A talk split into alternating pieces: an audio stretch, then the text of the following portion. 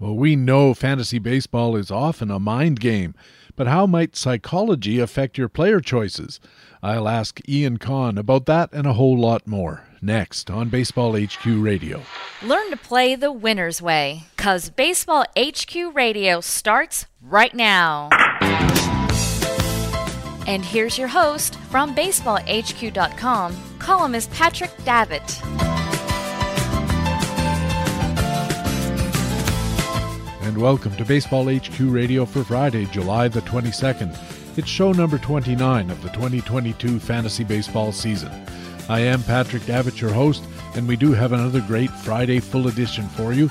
We'll have our feature expert interview with Ian Kahn from the Athletic Fantasy Baseball Podcast, discussing psychology in fantasy baseball, his successful partnerships in the NFBC main event and other leagues, how to respond when you overdo a fab bid, dynasty and keeper leagues, and a few prospects in the recent MLB draft, as well as his boons and banes. We'll also have our Market Watch player news reports. Harold Nichols has coverage of the National League, including changes in the San Francisco infield and pitching staff, a couple of IL returnees in Philadelphia, some second-half breakout possibilities, and a positive update for Jacob deGrom. And Ray Murphy has news from the American League, including Trevor Story going to the IL, a change behind the plate in Minnesota, we've got some breakout possibilities in the junior circuit, and perhaps a final curtain for a veteran reliever. We'll also have our regular commentaries from the expert analysts at BaseballHQ.com, the best fantasy baseball website in the business. In the frequent flyer, Baseball HQ analyst Alex Becky looks at Arizona first baseman Leandro Cedeno. And in extra innings, I'll be talking about the changing environment of Major League pitching. It's another big Friday full edition. Thanks for joining us at Baseball HQ Radio. Hey, what do you say? The second half is underway. We gotta talk some baseball.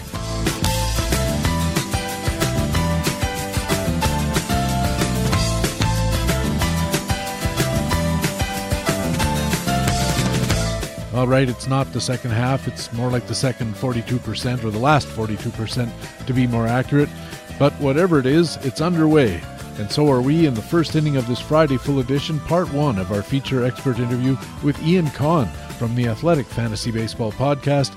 Ian, welcome to Baseball HQ Radio. I believe this is your first time. It is my first time, and I'm so very grateful to you, Patrick. I, as I told you, I used to, when I first started playing the game, I would take long drives in my car when I was living in Los Angeles, and I would listen to you, and sometimes just sit in the car for an extra 30 or 45 minutes to hear the end of the show. So it's a real thrill to be on here with you.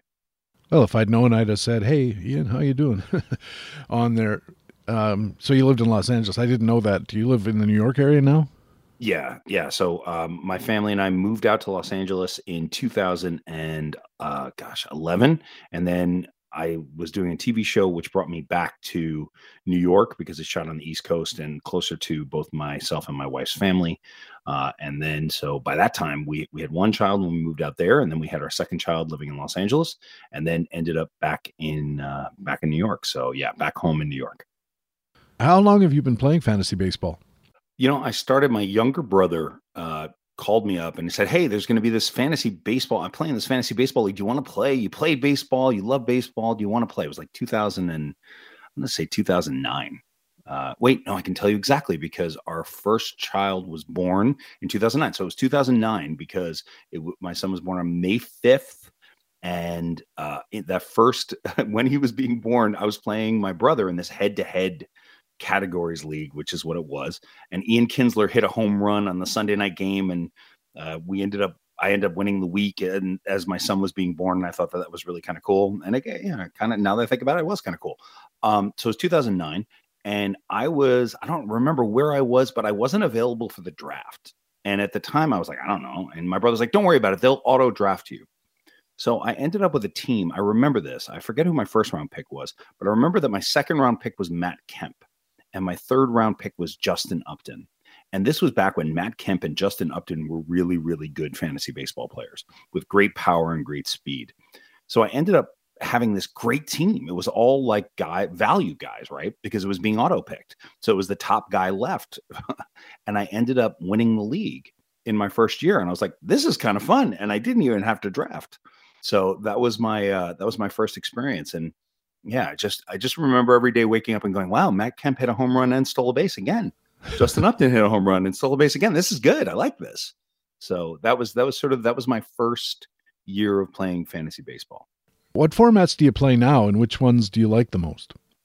You know, I play a lot of different formats. So I play dynasty leagues. I've been playing dynasty leagues since 2013. 2012 was my first year in a dynasty league. I took over Lenny Melnick's wife's team, Andrea, in an industry dynasty league years ago. I mean, so many years ago, and took over this team and rebuilt it over. And it was sort of the beginning of my love affair with dynasty baseball. And then, so a lot of dynasty, some keeper leagues as well. And then this year I've just fallen in love with redraft in a totally different way. So I'm playing in AL Labor, NL Tout Wars, and in the main event. And also TGFBI, which has been a bit of a struggle this year, I must say, and I don't understand. But the joy of redraft is, I don't know, it's really hitting me this year. So I would say, you know, AL Labor was when I first got invited into that league, it became my top priority because I was like, all right, I'm playing with the best of the best. Same with when I started playing in Tout Wars. But this year in NL Tout Wars, I'm having a lot of fun. And sometimes, and I love Steve Gardner. Steve and I partner in a league in Ron Chandler's Dynasty League together. And I love Labor, love being a part of it. I do feel a little bit bound in by the rules from time to time with AL Labor. Whereas with Tout Wars, while there's still rules that kind of bind you a bit, you still can reserve people. So you still can like build a pitching staff on the fly or pick up minor league guys. So I think I'm really enjoying that format right now. Also the main event, I have to say it's been, I've always avoided playing in high money leagues because I didn't want to turn the game into that. I thought I always have so much fun playing the game that if a lot of money got involved, it might turn into something more intense. It was really challenging. It's really fun. Got a great partner who I do it with. Split the cost with and split the work with, really. And so, yeah, I would say, but I must say the only leagues for me, and I know I've listened to you talk sometimes about only leagues and the frustration of it. And I respect that. And I understand that. But I do enjoy having to figure out, you know, is your mean Mercedes who I just picked up last night for $21 and I'm only going to be of value over the course of the next 4 days. So I can flip him in a trade along with Kevin Newman to a team that needs power and a middle infielder for this other piece that I could use. You know, I really like thinking about the game in that level of detail. So I like that. But I also like playing. I like all formats. I really do enjoy it all. I love that aspect of being able to make trades for categories and stuff like that. When I started playing a long, long time ago, and there's an origin story that I've told on the show here, and I don't want to go through it again, but I was Clint Eastwood in Play Misty for me, and one thing led to another, and I ended up in this league, and the guy who recruited me into the league and I, both single at the time, we used to sit down for hours and talk about the theory of it and the category management and how to make trades that are going to help both sides, but especially you, and how to push another team past the team you're chasing that you gain sort of by proxy. That's what really hooked me on the game, was having those conversations with my fellow league mate and a guy I used to work with, and his name was Perry Nias. I don't know what he's doing these days. He used to be a radio announcer in Regina, Saskatchewan. That's where I was living at the time and going to school. And gosh, it was fun talking about baseball with him and talking about fantasy baseball with him. And I think that aspect of it, I actually enjoyed as much or maybe even more as the actual competition. It's weird. I've been looking at your Tout National League team, and it looks like you got a lot of former top prospects that maybe didn't pan out originally, but they seem to be coming into their own. Yeah, and I just want to mention one guy who, when I first started playing the game, I did a lot of that talking with, which is Tim McLeod, who is a friend of both of ours. And, you know, sitting and talking the game with Tim McLeod, and we shared a dynasty team for a number of years as well. It was just, it is the joy of it. I mean, it's sort of so many, I've got a lot of friends in my life from a long time, but a lot of people who I find myself spending time on the phone with these days are fantasy baseball friends. And it's really very enjoyable. Yes, in the NL team, that is part of the value of playing in Dynasty Baseball, is you really get a holistic view of all of these players. And you get to sort of look at them from when they're 19 years old and what people are thinking about them back then, and then use that to sort of see where they are in their journey, right? As an actor, I always look at a character that I've taken a sabbatical from acting for a little while. I may go back at some point, but you look at the character and you sort of figure out where they are in their journey. That's what I do with baseball players. And yeah, you're right. So guys like key guys this year are like Jerks and Profar, which I got for $3. You know, for me, that's the former #1 prospect in baseball right there. So the idea that he may get playing time on this Padres team, to get him for $3 has been very, very valuable. Another guy is Taijuan Walker, right? So he was great last year until he wasn't great last year. And there was a period last year where he wasn't so great. But before that period, he was really, really good. And where we are now, I was in the auction with him. I had a number in my head. And somebody bid $3, I bid $4, and I was like, I'll take that. I'll take that. I want that pedigree. I'm always looking for that pedigree. Same with Gavin Lux. Same with Travis d'Arnaud. You know, he was good last year, but I can't get it out of my head that for a number of years, he was a top 12, top 15 prospect in baseball. You know, I think those things matter. I think those things come back to pay off quite a bit. So yeah, it's very much a way that I play the game. It reminds me of the Baseball HQ mantra, if you want to call it that, of the 10 steps of prospect development, which starts off with failure and works its way up to superstardom. I think it's named after Alex Rodriguez, actually. It's interesting that you talk about dynasty leagues, or just multi-year leagues in general, I suppose. I think I was a better player in only leagues, in single-year leagues, because I played in multi-year leagues. And as you said, you get a much wider perspective of career paths, where players are in their overall sort of the journey that they're taking through their careers, and it helps you identify those possibilities, as you said. And unfortunately, I just found that multi-year leagues were taking up so much time, and I had a young family and stuff like that I couldn't justify it, especially because I was doing fantasy baseball related work, which was enough of a bone of contention in the household that I just couldn't fit it in, basically. And I really wish I could. And now that I'm retired, I think I'm probably going to try to find my way into a dynasty league. Actually, I prefer keeper, and we'll talk about that later. Before we get on to the regular part of the Before we get on with the regular part of the interview, Ian, have you noticed anything this year in your own leagues or through the media, any trends or situations you think drafters just might be missing?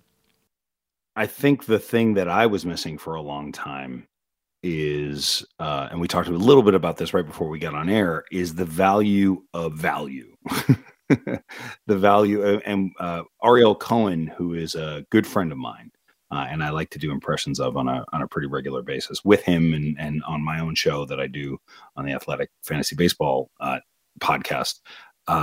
He talks a lot about the value of players that aren't really flashy, and having as many of those guys on your team as possible. And I still think that people are missing that. I know I missed that for a long time in my career, but in watching what teams do well and what teams don't do well, at bats and runs, man, at bats and runs, they tend to tell you so much. So, but other than that, I think it's, I think the live ball versus the dead ball has been playing quite a bit over the course of the season. It feels like the live ball is coming back. But it's been a great season. I mean, I think that the fact that we almost didn't have a season this year has made this season even more sweet to be able to watch the game. And for me, my favorite part of fantasy baseball is not even the box scores, but reading the lineups every day. Like, that is something I do every day at like 4:30 in the afternoon when all the lineups come up, and just being able to read playing time, who's getting the playing time, and then starting to think about it from the manager's perspective. Well, why is he playing? What did he do last night? Oh, he had that one double in a big spot. Well, they're going to give him another shot. And then trying to think along with the manager to then see who's going to get that playing time, which in only leagues is absolutely critical. And I think in all leagues is really very important. Yeah, I agree. Gene McCaffrey calls them boring veterans, the kind of guys that slip through your league because they're not really flashy is the term you used. And I think it's appropriate because a lot of fantasy managers are looking for flashy players, big name players, because that's exciting. It's part of the game to try to get players on your team that you look forward to watching to on TV. And, you know, Robbie Grossman is not one of those guys, let's be honest. But, you know, last year he was a real helpful guy to have on your team because he was $2 or whatever, or $3 in the end game. And you know, you knew he was going to play. He might steal you some bags, and he did. And he might hit you some home runs, and he did that. He was a terrific guy. And those boring veterans, I think, are overlooked and shouldn't be by most fantasy managers. I guess if enough of us are all looking for the boring veterans, then they'll get priced up and the value will vanish. But I think most hasn't happened yet. That's true. I think most of us agree, Ian, that different league formats require different strategic and tactical approaches. But after an email you sent me, I started wondering about the psychological aspects as well. And maybe psychological isn't the right term. Certainly my daughter, the psych major, will say so in the extremely unlikely event she's listening to this pod. But how do you think psychology affects some aspects of the game, like which players fantasy managers choose? Well, I think psychology for me is everything and makes the game so much more interesting to watch. So when I'm watching baseball, I'm not just watching the ball and I'm not just watching like the action. I'm watching what happens between the pitches and how the players are talking to themselves about how they play the game, right? So there are certain players that I look at as I watch them, and I get a taste for them. And as soon as I see a guy who I was really high on early and has been pretty helpful to me in two of my major leagues, in NL Tout and in the main event, is Spencer Strider. And I was watching at the beginning of the season. It was like April 10th, and I saw – I was trying to find who was the Garrett Whitlock of the National League at that time. I was like, I was just so in love with the idea that Garrett Whitlock was a valuable piece in fantasy baseball because he's going to give you three innings. He's going to give you, those three innings. He's going to give you six strikeouts or something like that and really help your ratios. So I was trying to look for somebody on the NL side that had that same thing. So I saw Strider, and what I do is I go to the MLB app. Do you have the MLB app, Patrick? I do, yeah. Yeah, so I pretty much try to watch everything that I can during time off from work. I try to watch as much as I can. If I see something, I go back to because they put the highlights on and they'll say Spencer Strider's 5 strikeouts. So I'll go back and I'll watch those 5 strikeouts. And in those, you know, it's like 48 seconds of content. I'm seeing pitches. And not only am I seeing pitches, I'm seeing how the player is thinking about himself. I remember back when David Robertson was the closer for the New York Yankees. It was right after Mariano retired. And it was like his first game that he was closing. And he closes a game, and he takes the deepest breath like, oh, God, thank God, you know. And I went, this guy's not going to last here very long in that spot because he didn't really have the mindset for the job. When I was watching Strider pitch, I don't know if you've had a chance to watch much Strider. He is up there like he is the king of the world. He does this little spin thing that he does when he strikes a guy out. It's a little bit like Aroldis Chapman, which I don't particularly like when Chapman does the stare in because I find that a little bit like, you know, you're showing up the other team.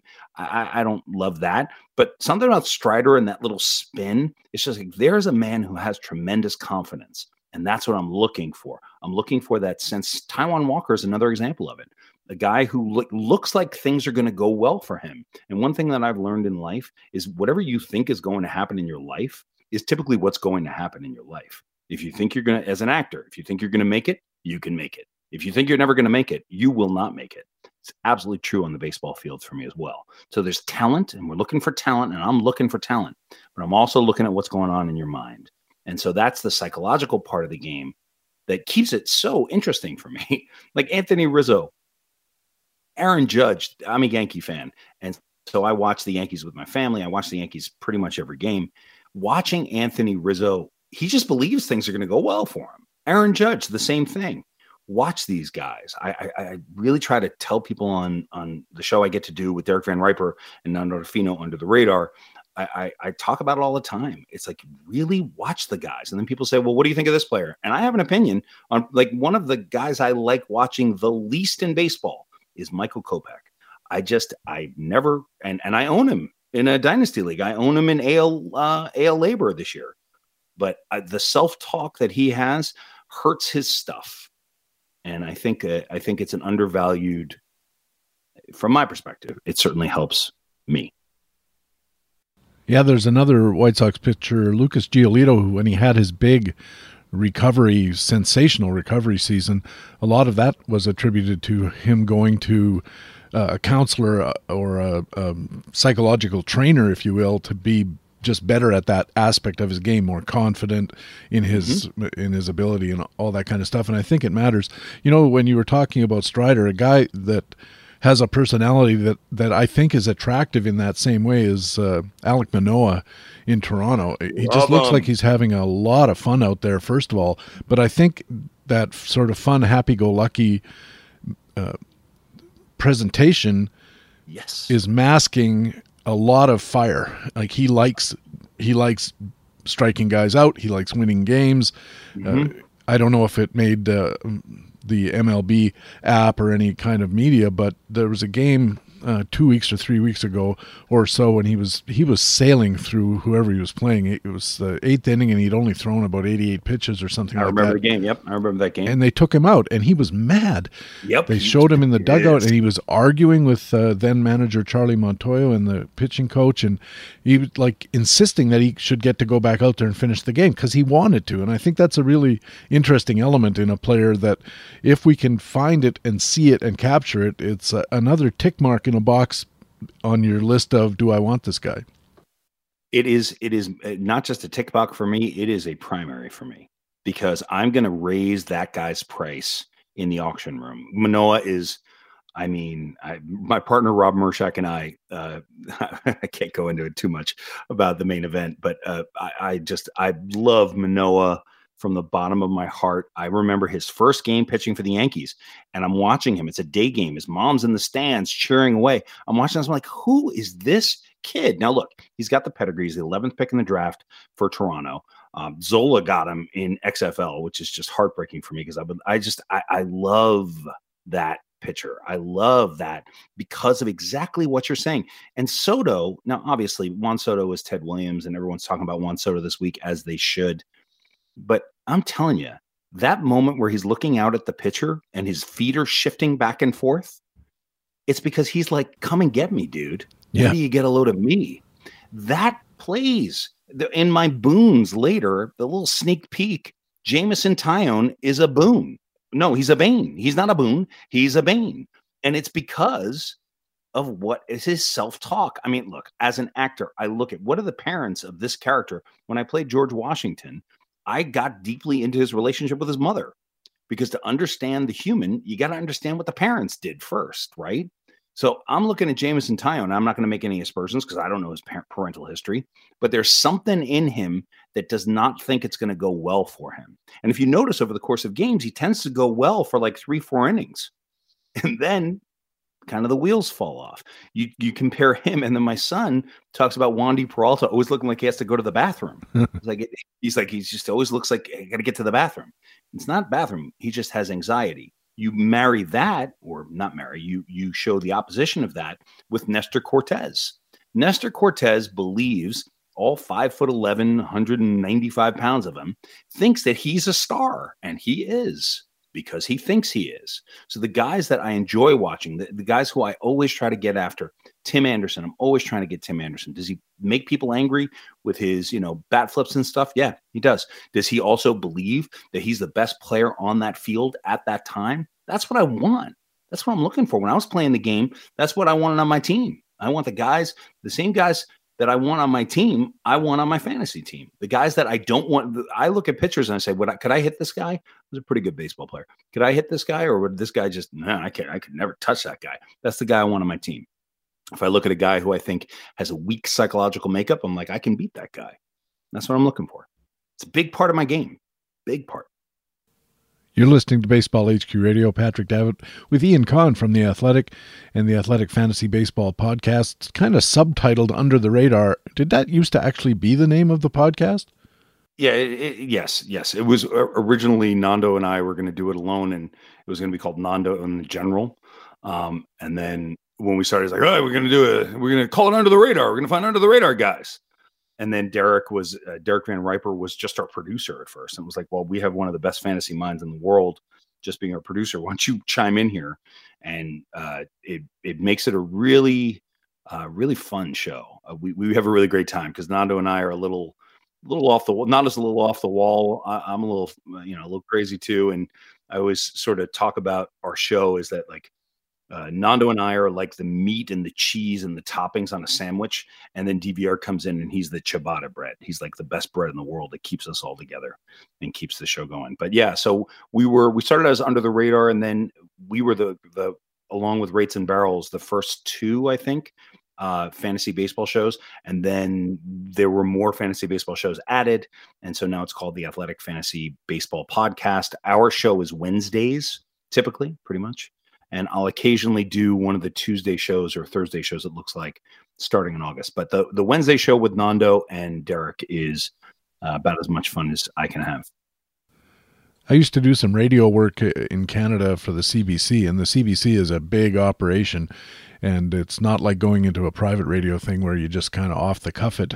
It's all very produced. And I remember the one segment I used to do weekly at CBC was about entertainment and movies and stuff like that.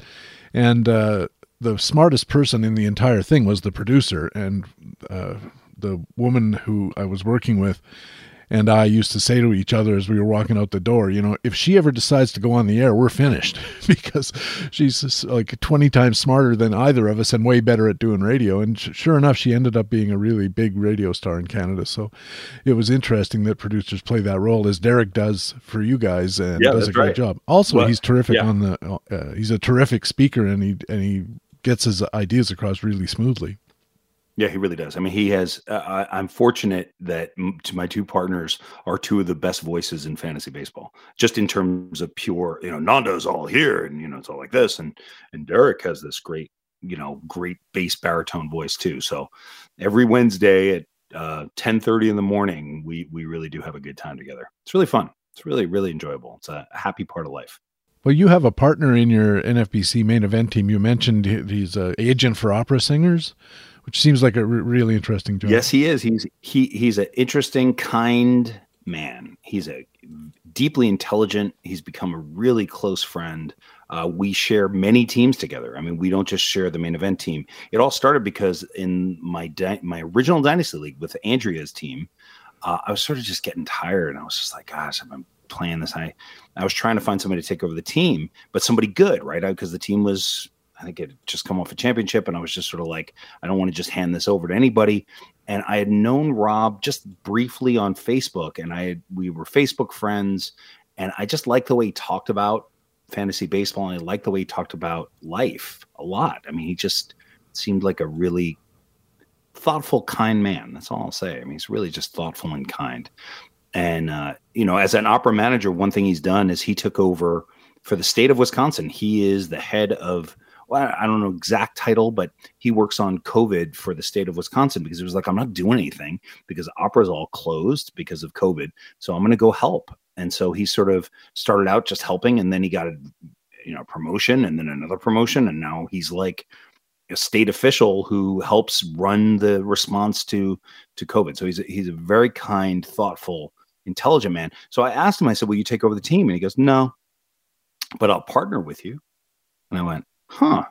He said, you wanna? I thought about it for like a day, and then I said, yeah, all right, I'll do it. And so we partnered, and we ended up winning the league, and he made some great, pickups and thoughts about stuff. And I was like, hey, you want to join me in this league? And so we did GDD, which is a New York kind of industry league that I had been playing in for a while. And then he helped me with TGFBI.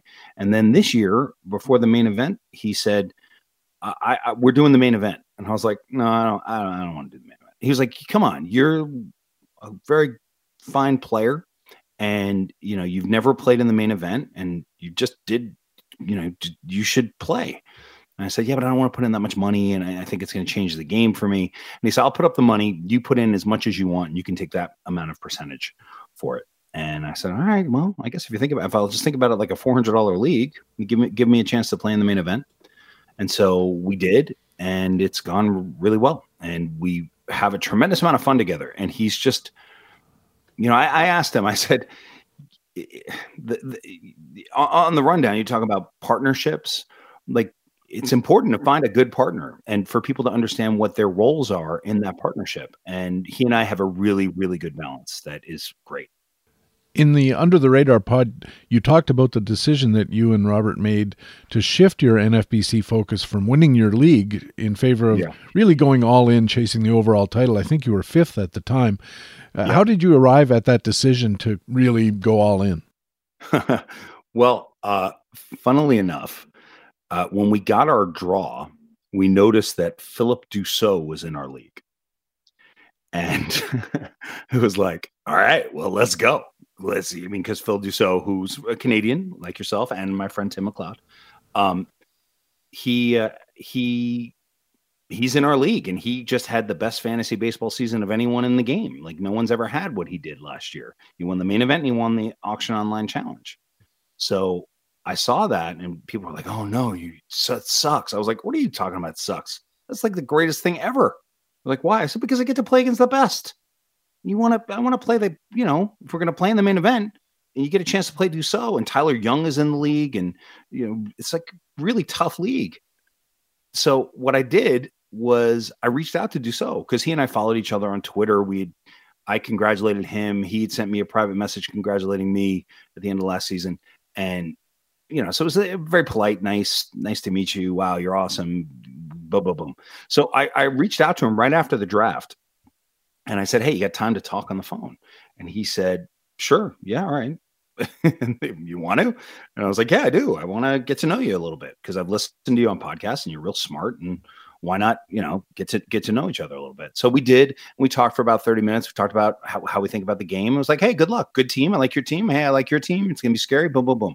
So then about 3 weeks ago, I called him again. I just wanted to talk to him. I wanted to hear what he thought of how we were doing, and if he liked how we were doing the pickups, because it's not a format that I'd really played. A little bit with TGFBI. It's similar to TGFBI, but it's sort of outside. And we had a pretty good lead at the time, but he was close to us. And I called him up, and he said, "So I have your answer." And I was like, "You do?"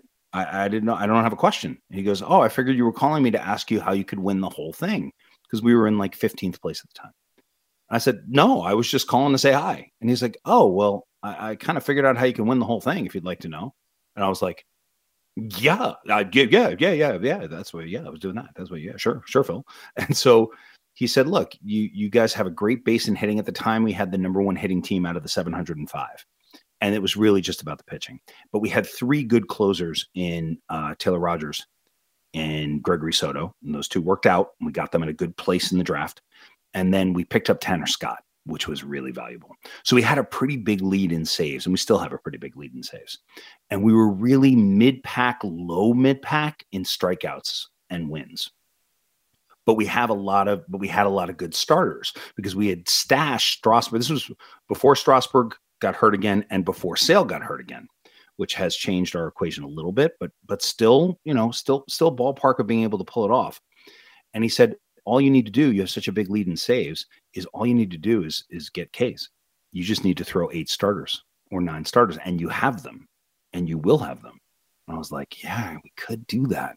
And he was like, you know, it's up to you. And I said, and I talked to our call Rob, and I said, hey, Rob, this is what Phil said. And he goes, he's right. And, you know, I understand, but as soon as we said that, we had 12 starts last week. We thought that we had a chance to be in first place going into the break with those 12 starts, and it just went bad. So, and we dropped from 5th place to, I think we're in 13th place right now. Yeah. 13th place. And so, you know, I'm taking back my, this idea that, oh, well, we're forgetting about our league. Shut up, Kahn. Like, don't be an idiot. Like, nothing's over. It's only a little bit past the halfway point. But that's the idea behind it. And there are a lot of points to be picked up in pitching with strikeouts and with wins, a ton. There's a lot of points there. And so that is still somewhat the plan. And we made some good pitching pickups, we think. I mean, we started with the 15th pick, and we started with Devers and Betts at 15, 16. And then we went to Cedric Mullins and Aaron Judge at 45, 46. So we understood that pitching, that our hitting, if it stayed healthy, was going to be good. But the question was how we're going to handle the pitching. And then we took Logan Webb and Yu Darvish. But it didn't really, you know, Webb hasn't really given us the strikeouts. And then later we took Jordan Montgomery, Joe Ryan, and then we added Corey Kluber. We took Marco Gonzalez, who's since gone. But right now, our starters, we've picked up Hunter Green, Spencer Strider, and Reed Detmers. So right now we have, and we picked up Freddie Peralta a few weeks ago for very little money, like $16. And he'll be coming back at the beginning of August. So right now, if everyone stays healthy, and that's a big, no one will stay healthy, but we could throw 9 starters with Darvish, Green, Detmers, Webb, Montgomery, Ryan, Strider, Kluber, and Peralta, and actually sit our closers, because we have only a 3-point lead in saves over Dussault, but then a 10-point drop till the next guy in our league for saves. So there's room. We've got room to play there, and so many points to gain in strikeouts in our league and in the overall. So that's the thought process behind it. But, you know, as soon as you start talking good stuff about yourself, the bad stuff will, you know, watch what you say, Con. Is what kind of what I took away from that. So yesterday on the show, I was like, hey, we're not looking at the overall right now. We're just going to try to play good baseball. My first thought when I heard you talk about this was about how often we hear that the key to winning an overall race, especially one with so many teams, you said 705 in the main event this year, is that you have to have balance in the categories.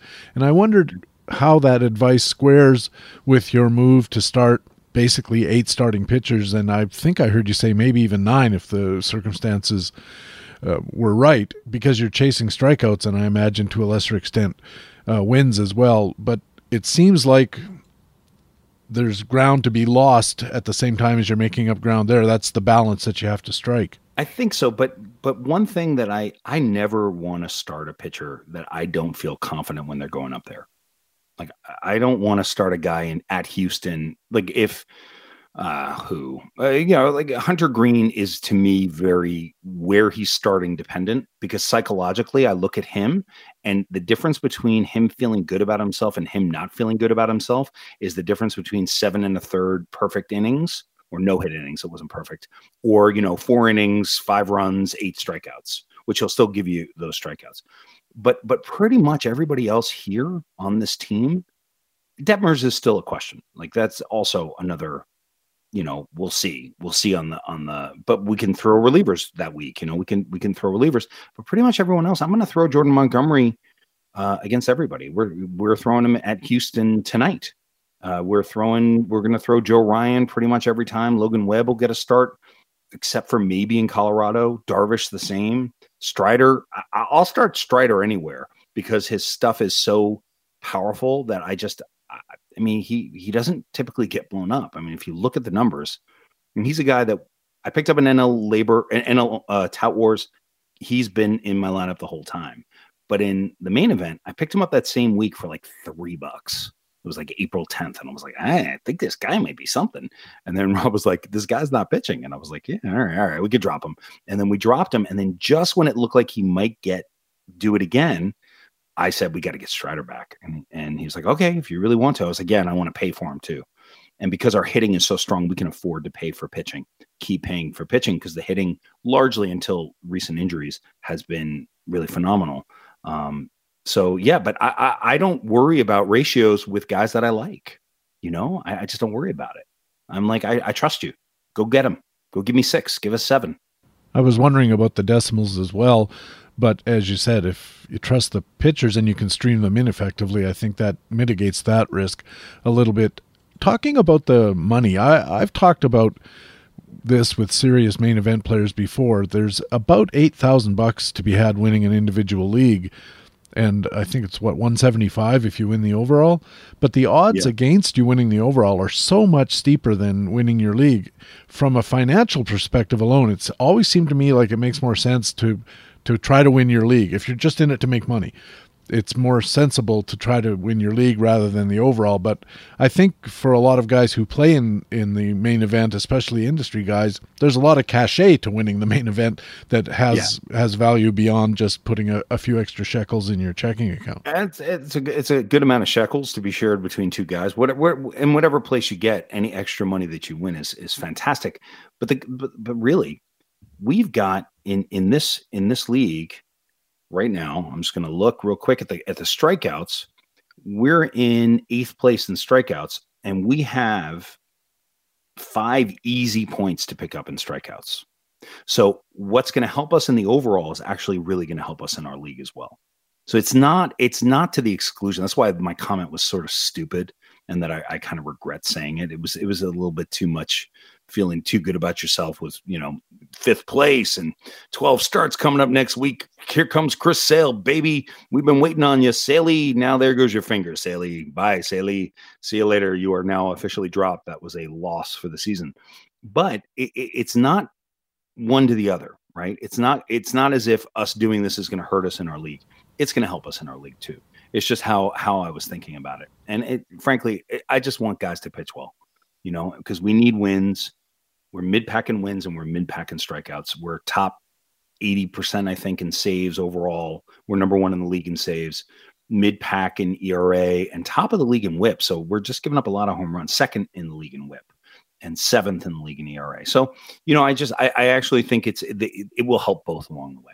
What you're saying about the odds, yeah, you're right. It's 7,000 to win the league. Rob told me. He said, by the way, Ian, it's not 8,000, it's 7,000. So that's just a little side note. Oh, I looked it up and it said 8,000 in the official thing that Greg sent out before the season started. I think it said. Well, then I get to tell Rob for a change that he's not right. Well, double check, because it was the post that he put on the NFBC forum was old, but it was that's what it said. Anyway, getting back to this question, what I was wondering about more was, we know that punting a category can be really useful in when you're playing just a single league and that's all you care about, especially when you presume that everybody else is going to try for a little more balance.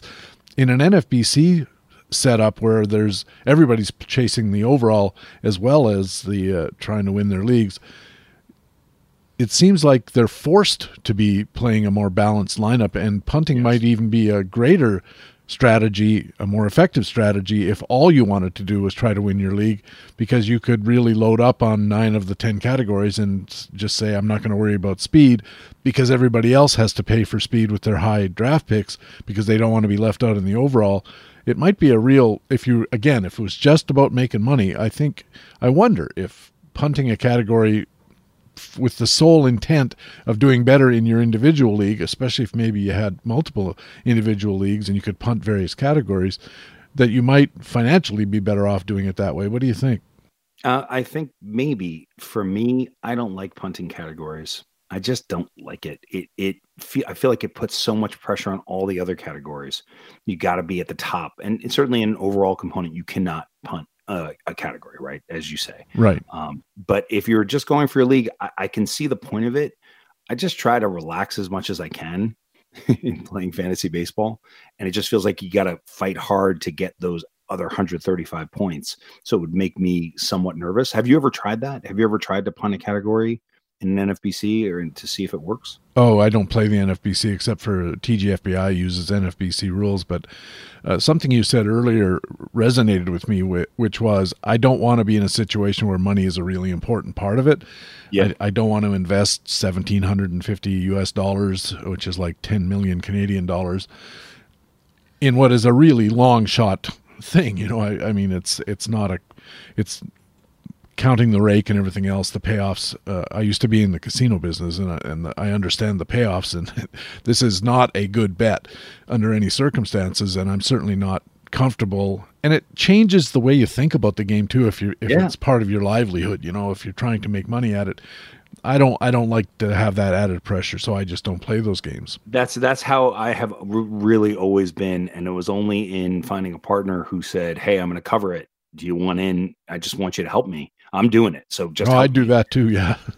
And then I said, all right, well, I guess under those circumstances, and if it's just like a $400 league, which is expensive as it is, $400 in a league. But the good news is if we do well, we can use that money moving forward. And it has been, look, we've been very lucky so far. So we'll see if that indeed holds. But I definitely see your point of view about it. That's always how I felt. I was like, this is not how I make my living. It's a side hobby. I make a little bit of money from The Athletic, but it's a side hobby and something I enjoy. And if all of a sudden I'm thinking about whether we're going to be able to spend an extra couple of days on vacation or not, yeah, because I played fantasy baseball, that might change the equation for me. So Rob let me buy in for the full half when things were going so well. He was like, you want in for the full half? I was like, yeah, actually, I think I do. Oh, nice. Well, you've earned it. Yeah. So we're full 50-50 partners. It's great. It's great. It's listen, having partners is challenging, can be challenging. I have a lot of partners in most of my leagues, except for NL Tout and AL Labor. I do those completely by myself. But other than that, all my dynasty leagues, all my keeper leagues, I have partners, and it adds so much joy to the equation. You just really got to understand what your boundaries are with each other. And if you do, it can be wonderful because all of a sudden, people, Steve Gardner is going to give me a thought about a player that I then can use in all my other leagues, right? It's right. Like you've got a lot of brains working together. It's teamwork. It's fun.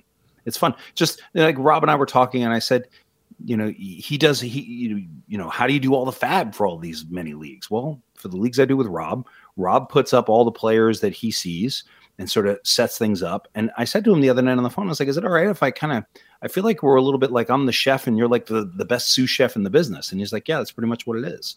And so that's how we work, So he's like, look, we could do this. We could do this. This is an option. This is an option. And then I just kind of use my brain to go, well, this amount of money is going to get him. This will get, and then I do my fab calculations and figure out how to, what I think it's going to be. And then we talk about it. And he says, well, I think you're spending too much there. I said, all right, well, maybe I'll bring it down a little bit. And then we kind of come to a place where we're both very happy. It's really fun. You just gotta be somebody who you can forgive mistakes, because gosh knows I make them. Last year, I was sure that Joe Ross was going to be the answer. I loved his energy on the mound. And And Rob's like, I don't know. And then we gave up 10 runs in 2 1/3. And I had to call him up and just be like, I'm so sorry. It's like, nope, that's the game. It's just what happens. So if you can find that balance with a partner, I really recommend it. You're listening to Baseball HQ Radio. Patrick Davitt with Ian Kahn from The Athletic and the Athletic Fantasy Baseball Podcast. And Ian, you've had a lot of success doing your in-season roster management. I think it's a core strength of your ability to do well in leagues. And I'm curious in particular about fab bids, which you just mentioned. Generally speaking, I read a lot about how people calculate their fab bids and how you ought to go about it, but I usually find their explanations come up a little short for me. What's your approach? It's a lot of different things. Like I'll see a guy, I'm looking at the lineups, I'm trying to see who's getting the playing time. That's first, right? Figure out who you want and decide if you like that kind of a player. If you like, for me, do I like the way he thinks about the game? Do I like the way he thinks about himself? Right? Once I've decided, okay, I want this guy, then so that's the first thing. I split it up into players that I like, players I don't like.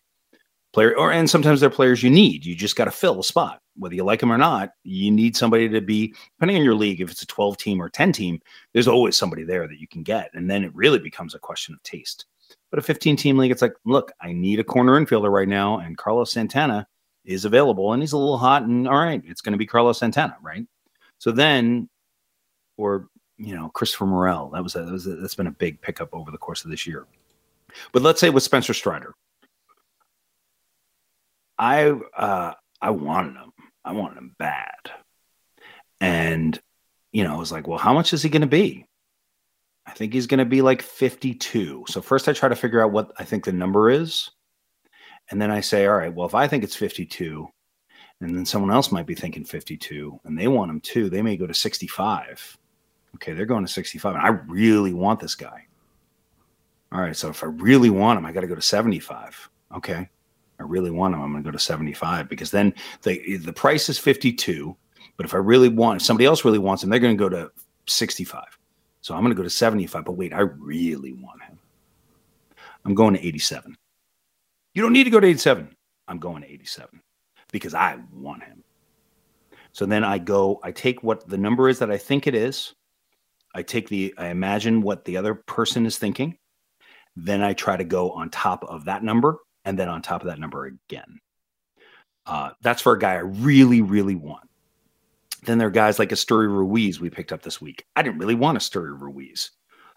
And I thought, what's the number on Asturi Ruiz? I said, well, first is when the fab comes back, what number am I not going to want to see? Where it's like, I can't believe you went for that low. And we were going to maybe talk about Vickery at some point. So I said, the lowest he could possibly go is like $25. So I bid 26 this week and we got him. And the next highest bid was 23. So that's kind of how I think about it. I try to imagine what everyone else is thinking along the way. And then I adjust for it. And I say, well, no, I want him. I want him. Or sometimes I say, you know what? I don't really want him. Or like Reed Detmers. 2 weeks ago, Rob was sure. He's like, we got to get Reed Detmers. We got to get Reed Detmers. All right, well, what do you think it's going to cost? And he had put in 41. And I said, yeah, that's probably what it's going to cost. And I didn't really want Reed Detmers. I wasn't sure. I wasn't positive. But I said, 41 will do it. So I think it'll go like, he's probably going to go 33, 34. So 41 gives us a little bit of a buffer. Let's go 41. So we got him for 41 and he went, the second bid was 37. Now there's a lot of times where, when we bid Hunter Green, I wanted him. I was like, we needed the strikeouts. Like we've needed strikeouts from the night of the draft. And I said, we're going to go 105. He's like, we don't need to spend that much. No one's going to bid that high. I said, I understand that, but I believe in him. And I want us to get Hunter Green because I think he can help us win the whole thing. And he said, okay, 105. No one's going to come close. The next bid was 55. Rob was right. And you know what? I don't care because we got Hunter Green and he's exactly what we need. So now, I mean, we're about $230. I think we have left, which is fine for where we are. And we're not going to be streaming pitchers because I don't believe in it. Hopefully we're not streaming pitchers. I just don't like doing that. So it's like, get the guys you want. Does that all make sense, Patrick? This whole theory of figuring out what I think it is and then going and then making adjustments for it. It seems a little magical to me, the approach. And where I am still kind of wondering is, you said when you were talking about Spencer Strider, okay, you set your price at 52, then you start calculating, well, what are other guys going to think and so on and so forth. And that to me seems a little magical anyway, because unless you have a really good understanding of the players in your league, and you don't usually get that in a single year league where you're never playing against the same guys 2 years in a row. So there's all of that. But what I'm really interested in is, how did you get to 52 in the first place? Well, he had not yet gotten the starting job, but I think that week he had pitched 4 innings. So they were stretching him out. And I think he had 6 strikeouts and didn't give up any, I think maybe gave up 1 run. I don't know. I could look back and see specifically what it was. So that's not a $25 player. That's somebody who's already shown something. There was some talk that maybe he'd go into the rotation, but he had no guarantee, right? So I thought, he's not going to be a $250 George Kirby like player who I try to avoid at all costs. Like I don't spend the big bucks on the rookie coming up. I just don't do it. And I don't know. It's a little magical. I mean, kind of how I play the game is a little magical, Patrick. I just sort of use my intuition, so to speak, and say, what is that number? Like, what is everyone going to want to bid? And then I go, oh, they're going to have their bid thinking about 52, and then, but in some leagues, Strider went for 110. So, we did get lucky, I felt, even though we overspent a little bit in our league. In another league, he went for 110. So, it's luck too. There's a lot of luck involved. There was somebody this week who I really wanted, and Max Mayer. Max Mayer. I watched him pitch. Did you happen to watch any of his outing the other day? No, I didn't. It was pretty special, and not just the stuff, but it was, and then what I also do, especially with rookies, is I try to watch the managers talk about them. Because just in the little wink of an eye, they'll tell you what they think of him, right? Like, remember Joe Madden was talking about Joe Adell and sort of saying, well, he's going to have to learn. Like, Joe Adell ain't going to, not what you want to hear. And then I watched Mattingly. First I watched Meyer pitch. That's the first thing I do is I look at the stuff and I look at the psychology. And I get an answer for that. And I went, whoa, holy smoke. There's a reason this guy was the third pick in the draft. And I just watch him between pitches and his sort of like forward momentum of I'm going to get you out. Then I watched him be interviewed, talk about himself and how he feels about his start. And then I watch Mattingly talk about him. And Mattingly said this. Mattingly said, the kid just never stops going forward. He just pounds the zone. It's very impressive. And I'm like, oh, all right. So Meyer's sticking around. Like, and this is my guess. It's my guess, but Meyer's sticking around. But someone else saw those same interviews because they bid a lot more than we did, and they got the player. But we did get him in GDD, and we raised our bid in GDD because of the bids that were happening in NFBC, which is something I would also recommend. Like, go look at what NFBC is bidding at 10 o'clock at night before you do your two, you know, your, if you're on CBS, that runs at 2 in the morning. I like to see what are people doing with these bids. That's a really good idea if your leagues have staggered deadlines, that use the information you get from league number one to inform yourself in what you want to do in league number two. How should managers feel when they look at their winning bid and it's like way higher than the runner up? You bid 91 or there was no runner up at all. Well, if you bid 91 and there's no runner up at all, that's not great. That's not good. I was talking to Rob DiPietro because I like to talk to smart guys about the game. And he was sharing with me about Freddie Peralta that he was frustrated with himself because he bid 16 and nobody else bid. To me, 16 or $2 out of 100, so 16 out of 1,000. 16 is a perfect bid for a player that you want to make sure you get. 16 is a really good bid because I'm going to do the math. Someone says, well, Peralta's going to be back in 4 weeks. So I'm going to have to stash him, and in NFBC, there's no IL. So, all right. So if I have to stash him, how much is he worth? He's like a $6 bid, but I want him. So I'm going to go to 9, or maybe I'll go to 11. And then you have to think, well, what if they really want him? Well, I really want him. Then I'll go to 14 or 15. You bid 16 on a player like that, you're going to get him. And so if I see 16 and then 1, I think that's what our backup bid was on Peralta when we got him. I think it was 16. Maybe it was 16-5 or something. Like somebody else put in a bid for him. I feel great about it. Are you kidding? It's just fabulous. So 91-0, 91-1. No good. There's a spot there. You don't want to do 33-1 either, you know, but 16-1, 16-0. I'm even okay with, because you have a feeling. This is a game of intuition. This is a game of what you think might happen. You got to listen to yourself. You got to listen to yourself in life. You got to listen to yourself in fantasy baseball. I think that's overlooked a lot of times. People want to turn it into something that can be run by formula, and I just don't think it works that way because of the personal part of it. When I started in Tout, we used victory bidding. The winner pays $1 more than the first runner-up, and it makes more sense to me than the blind bidding that we use now, because it seems to me it's more like a regular auction. If you actually got all the guys in the league together in a room and had an auction, and somebody bid $3, you wouldn't bid 60. You wouldn't bid 18. You'd bid 4. So what's your take on victory bidding? If you've ever tried it, I don't know. I've never tried it. I've always wanted to try it. There's something about it that sounds awesome. And yet, there's also something about if you're selling a house, right? So we sold our house 2 years ago and bought a new house. And when we sold our house, we had a number of different people. I use fantasy baseball. I use fantasy baseball everywhere at all times in all of my negotiations for buying houses. It's the same stuff. It's like making a fantasy baseball trade. Everything in life can be like making a fantasy baseball trade.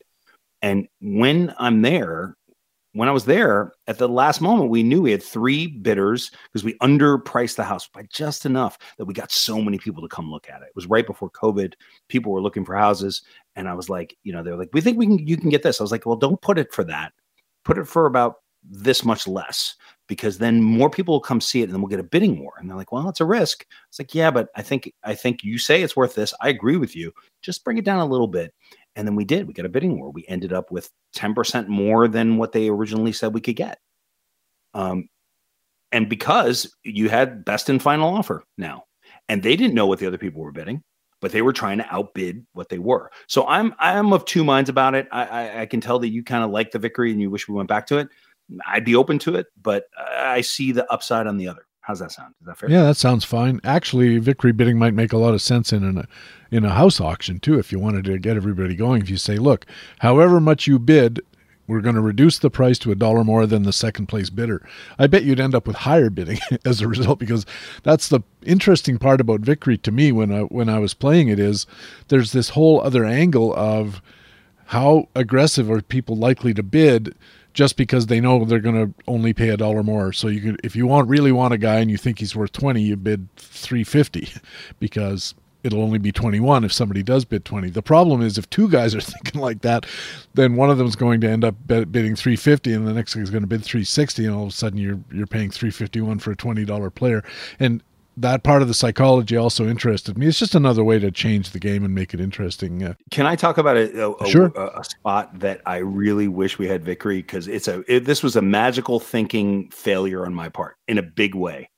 It was like week 2 of NL Tout Wars, and I'm watching Pujols. He just gets signed by St. Louis, and I'm like, I made the whole story. He goes back to St. Louis. He becomes the everyday DH. He returns with 29 home runs and 92 RBIs and blah, blah, blah, blah. And everyone else is thinking this exact thing. They're going to bid 50. I got to go to 84. I'm going to 84, everybody. I don't care. I'm 84. I want Pujols. I want this story. I'm going to follow him all year. It's going to be the great return of the great Albert Pujols. $84 back up bid, 0. No one bid on him, 0. Schmuck. Yeah. That's me. Schmuck. Could have been one in a Vickery. It would have been one. I would have taken the Vickery on that one, because that was just a straight con loss. Yes. And he was dropped, I think.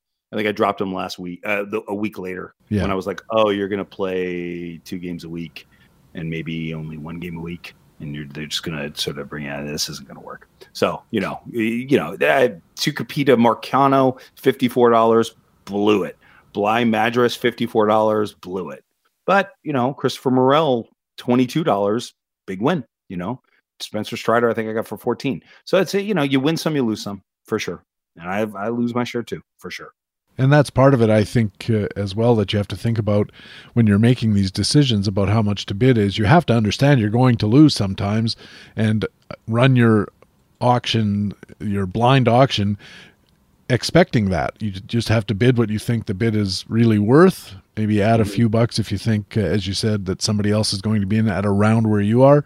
Maybe bump it twice if you think that's necessary because there's more than one guy bidding.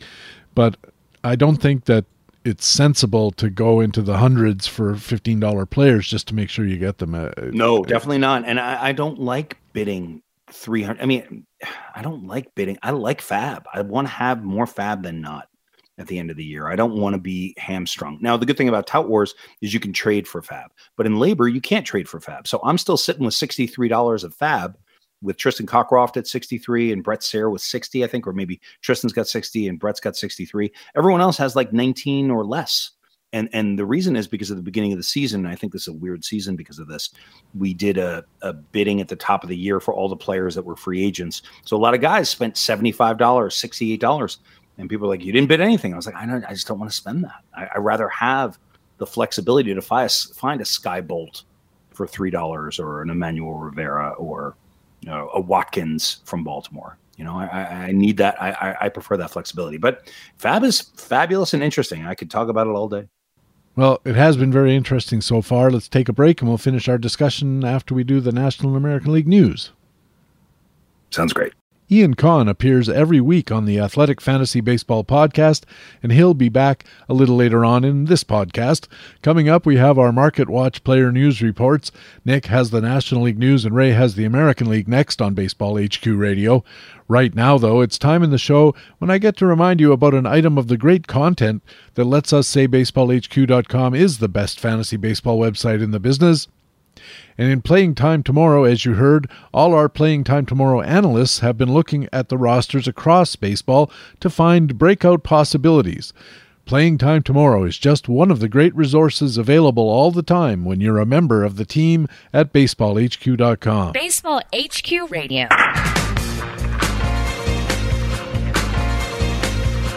and welcome back to Baseball HQ Radio. I'm Patrick Davitt. Time now for our Market Watch player news reports. Ray Murphy is on deck with the American League report, and leading off, it's our National League news and our old friend, Baseball HQ pitcher matchups analyst Harold Nichols. Nick, welcome back to the show. Thank you, Patrick. Let's start in New York. Good news for the Mets. They said star pitcher Jacob deGrom is close to returning from the shoulder injury that has cost him the whole season so far. What do you hear? Well, deGrom hasn't pitched in the majors since July 7th, 2021. Missed the second half of last season with right forearm tightness and a sprained elbow, and then got back from that only to have shoulder issues in spring training and was shut down again. But he threw 60 pitches in 5 innings of a simulated game on Thursday, struck out 10. In those 5 innings. Initially was supposed to throw live batting practice, but the outing was pushed back 2 days after he experienced some shoulder muscle soreness in his right shoulder, but that went away and he was ready to go again. So he's made 3 minor league rehab starts, the most recent on July 14th for AAA Syracuse. We had always been expected to return shortly after the All-Star break.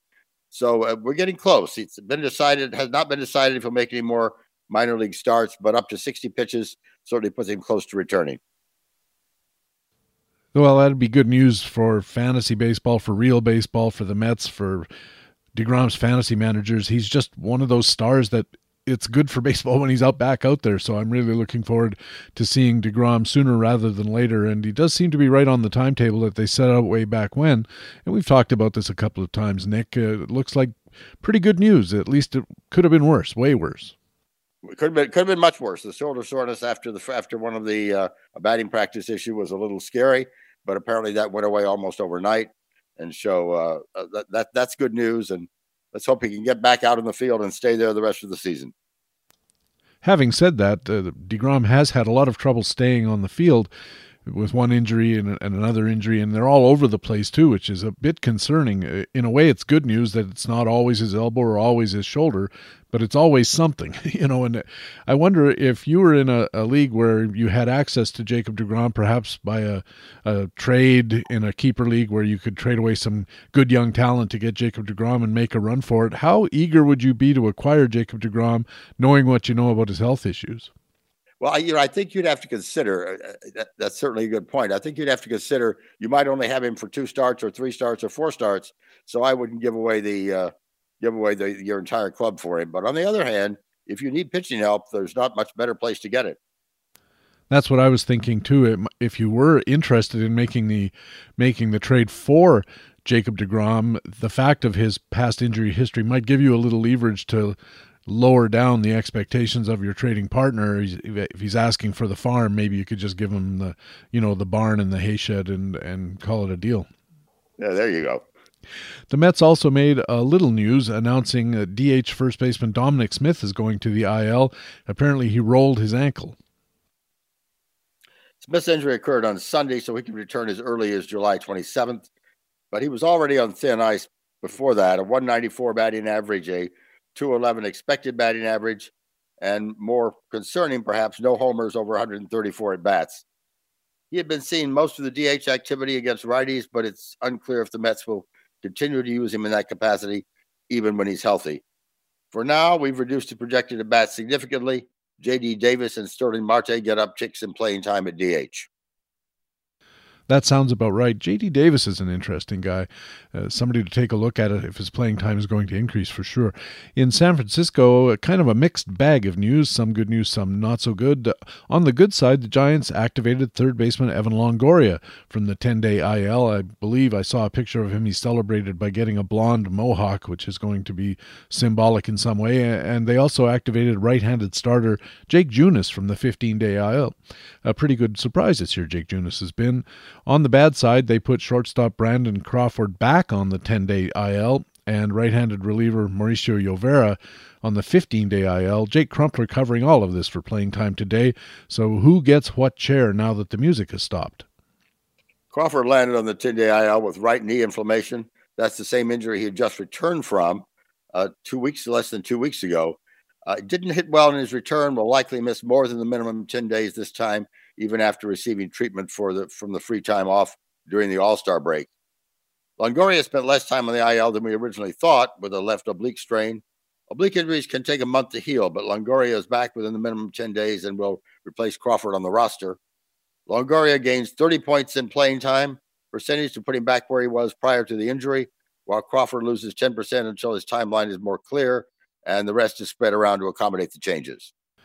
Well, by my reckoning, Nick, that seems to leave the Giants with one too many third basemen and one too few shortstops. What's going to go on there? Oh, you're right about that. In the first game after those two roster moves, Longoria started at third. Third baseman David Villar moved over to second, and Thayo Estrada played short. And we believe this will be the usual configuration until Crawford is back. That makes Wilmer Flores' role a bit more fluid.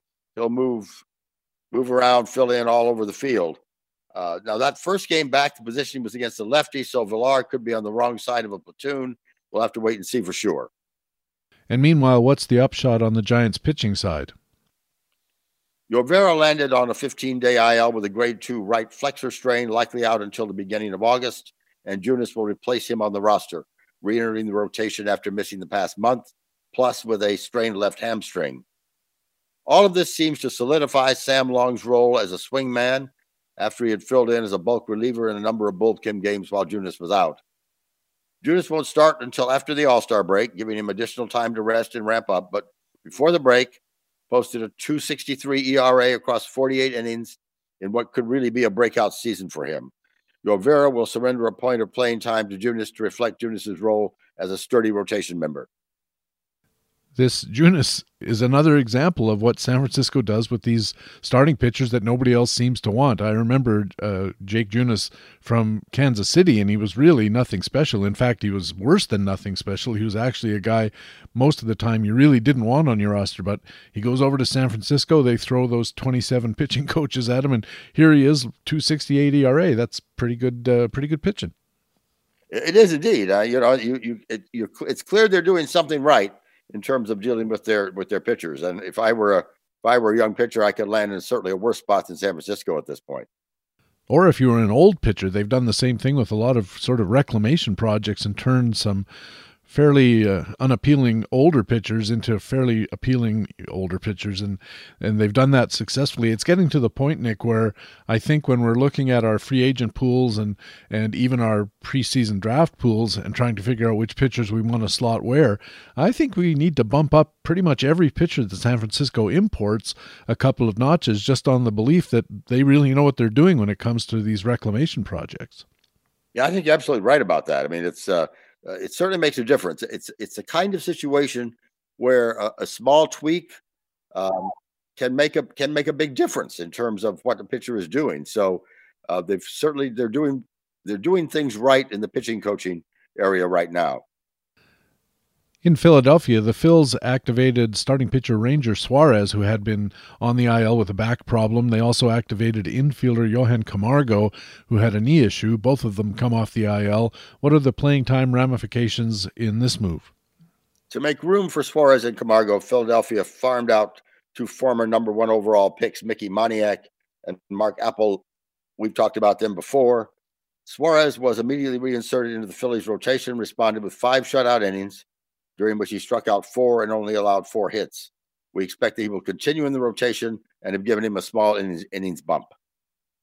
This Ranger Suarez has had a kind of peculiar year this year. He was so good last year and really not that good this year, and a lot of fantasy managers have given up on Ranger Suarez, but as you said, his first start back looked pretty good. You can't make a huge decision based on one start, but it seems to be a step in the right direction. Meanwhile, what about Johan Camargo? We expect him to return to a utility role with the Phils, giving about 25% of the at-bats around second, third, short, and the outfield. Already qualifies at all 4 infield positions, but not yet in the outfield. So he'll get some playing time. Yeah, I just don't know how much he's going to do with it, but especially in deeper leagues, you got to like those guys that have all that position eligibility, because in leagues that have those very, very slim free agent pickings, a guy like that can really roll around and help you out. Finally, Nick, as we head into the second half, actually the last 42%, the Playing Time Tomorrow analysts at Baseball HQ have really been busy scouring the rosters of National League teams looking for potential second half breakouts. Let's start with Alain DeLeonardis. He covers the National League East, and he says to keep an eye on a guy we seem to talk about every week or every other week here on the National League News at Baseball HQ Radio, Philadelphia outfielder Matt Vierling. Yeah, Matt Vierling received devoted confidence as a primary center fielder in Philadelphia when the team optioned Moniak back to AAA Lehigh Valley on July the 16th. Vierling has apparently done enough over the last month plus to convince the brass that the short side of the previous platoon with Mickey Moniak could be trusted to shoulder most of the center field load moving forward. Vierling is far from the most impactful fantasy player on the Phillies, but he's the one who, with enough playing time, could see the biggest increase in value compared to what we've been expecting prior to the All-Star break. As it turns out, he's not without upside. The question is, does a second-half Vierling look more like a June Vierling, a 907 OPS and 88 BPV, or like a July Vierling, 539 OPS, minus 28 BPV. The 25-year-old was trying to build off a promising 2021 debut. Last year, 843 OPS, 113 hard contact index, and 71 at-bats when he scuffled very early in 2022. 472 OPS and 54 at-bats, 54 plate appearances. So he was optioned out on May the 11th, came back on June the 7th, and tore the cover off the ball over his first 3 weeks before cooling off the last 3 weeks. So what gives? Why would the Phillies brass, you think, feel comfortable handing the reins over to Vierling, and should you feel comfortable with him on your fantasy roster? If we start to look under the hood a bit, some pronounced undulations in Vierling's hard hit rate, but roughly over his last 30 games, that trend has taken him above the league average of 35.7% hard hit rate. Overall, his 48.1% hard hit rate in 2022 would rank him 30th in Major League Baseball if he qualified for the batting title. Shoji Ohtani is currently 31st with a 48% hard hit rate. Simultaneously, Vierling's swinging strike rate has dropped below 10%. That's a good place to be. His 83rd percentile maximum exit velocity, 112.1 miles per hour, confirms his pop. 12.8% launch angle is conducive to more barrels. And the cherry on top of the skills, Vierling boasts a 98th percentile sprint speed, which hasn't led to many steals yet, only 3 stolen bases, but that could be because of his lack of success, 3 caught stealings as well. Yeah, that's something that you have to keep in mind, Nick, isn't it? When a guy has the great wheels but just doesn't have the knack for it, it's kind of the opposite of when a player doesn't seem to have great speed but somehow manages to steal quite a few bases, like Paul Goldschmidt down in St. Louis. Exactly. I mean, it takes stealing bases is not just a matter of speed. It's a matter of figuring out a lot of other things that let you know when to go and when to head back to first and all of that. So he's still developing that knack, but basically, it turns out that Vierling has a knack for hitting the ball hard, just enough in the air, makes good contact, and top-of-the-line foot speed. And those are all skills that as fantasy managers we look for. And plus, he's played 5 games at third base, which could make him eligible, close to eligible in some leagues. The team may opt to upgrade at center field via trade, and that's something to watch out for. But Vierling's defensive versatility could help him survive an import. So, and at this point, he shouldn't cost much to put on your roster. All of which makes him a pretty attractive candidate. I know in National League only setups, he would definitely be gone. But I think the question is when you start looking at 15-team mixed, and especially 12-team mixed, where you have a lot of choices, and then the question is Vierling good enough or promising enough to be one of those choices? And maybe, Nick, this is one of those situations where if you're already being super competitive and you're first, second, or third, a few points out of the lead, I don't think this is a chance you want to take. But on the other hand, if you're building in a keeper league or if you're sort of 6th in your league now and you could use a shot in the arm, this is the kind of player that really you might want to take a chance on. Yeah, I think your analysis is absolutely right. It's he's a guy who's likely to be sitting out there and will cost you probably nothing. But as long as you... It may depend on what you're able to do with him. If you put him on your bench and see what he's doing, that's probably a worthwhile gamble to take. If you've got to put him right in your starting lineup, I'm not so sure. It's definitely a risk. Alain also mentioned a hot prospect. Miami right-hander Max Meyer got called up to great fanfares of trumpets and huzzas from the crowd. How's he doing so far, and what does Alain like about him so much? Well, he made his Major League debut on July the 16th against Philadelphia. 5.3 innings pitched, 7 hits, 5 earned runs, 1 walk, 5 strikeouts. We saw glimpses in that of the talent that could make him a must-own in the coming months and the coming years. He threw a whopping 18 first-pitch strikes, 78% with only a single walk. Both points of those things point to enviable control and aggressiveness.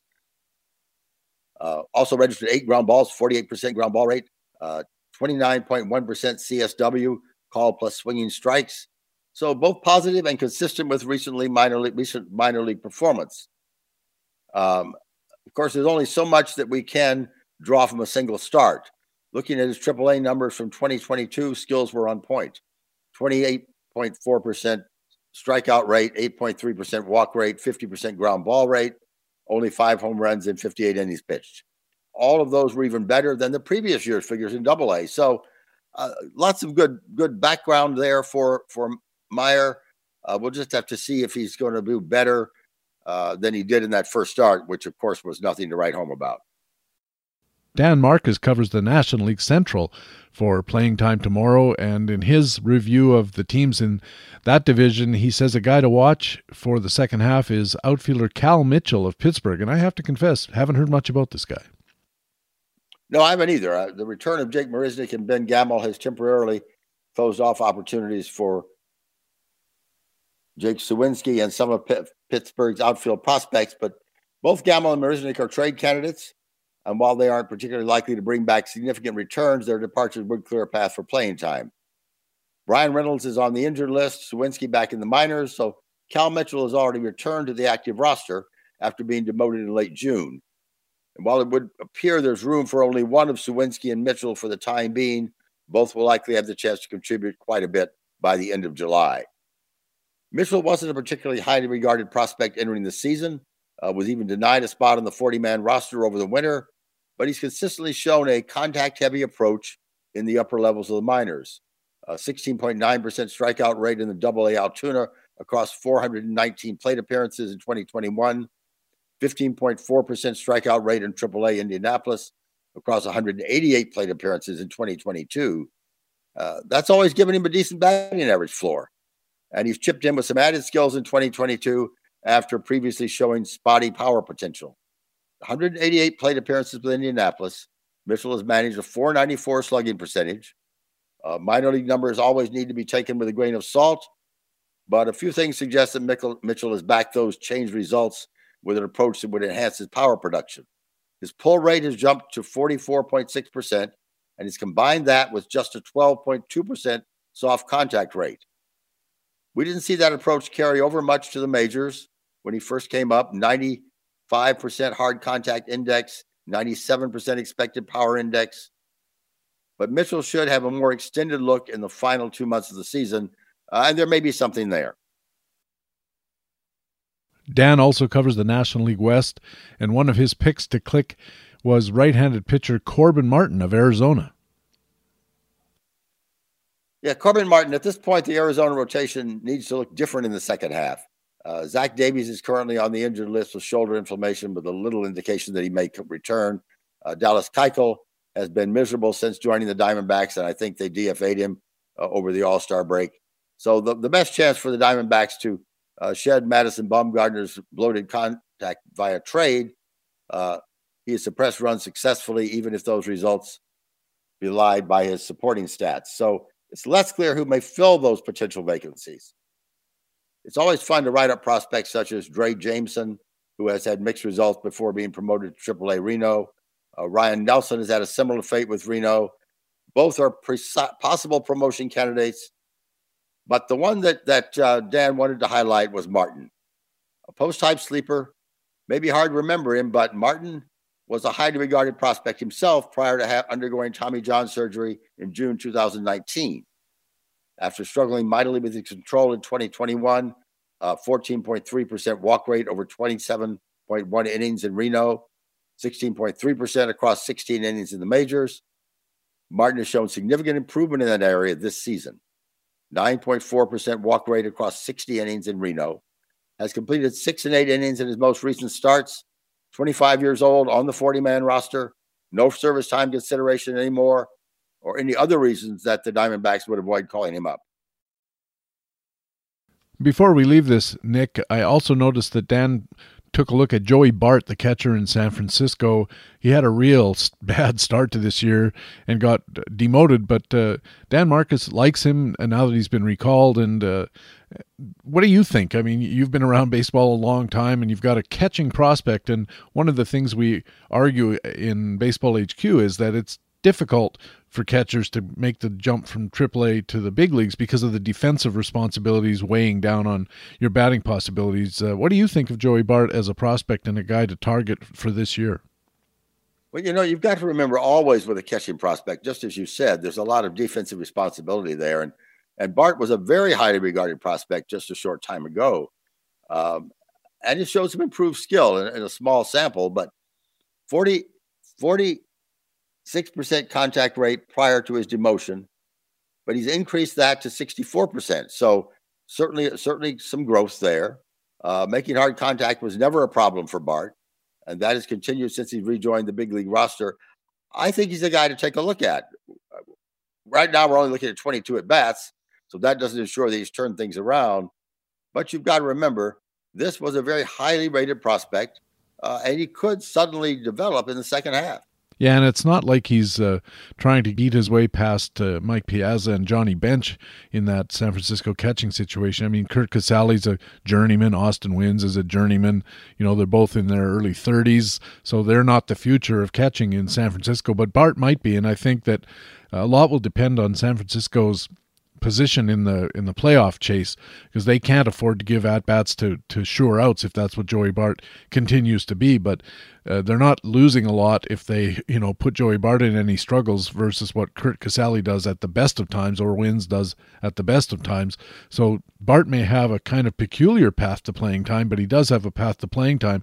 The problem then becomes, you know, if he hits 140 or something like that when he's playing every day, and he's really doing some damage to your ratios.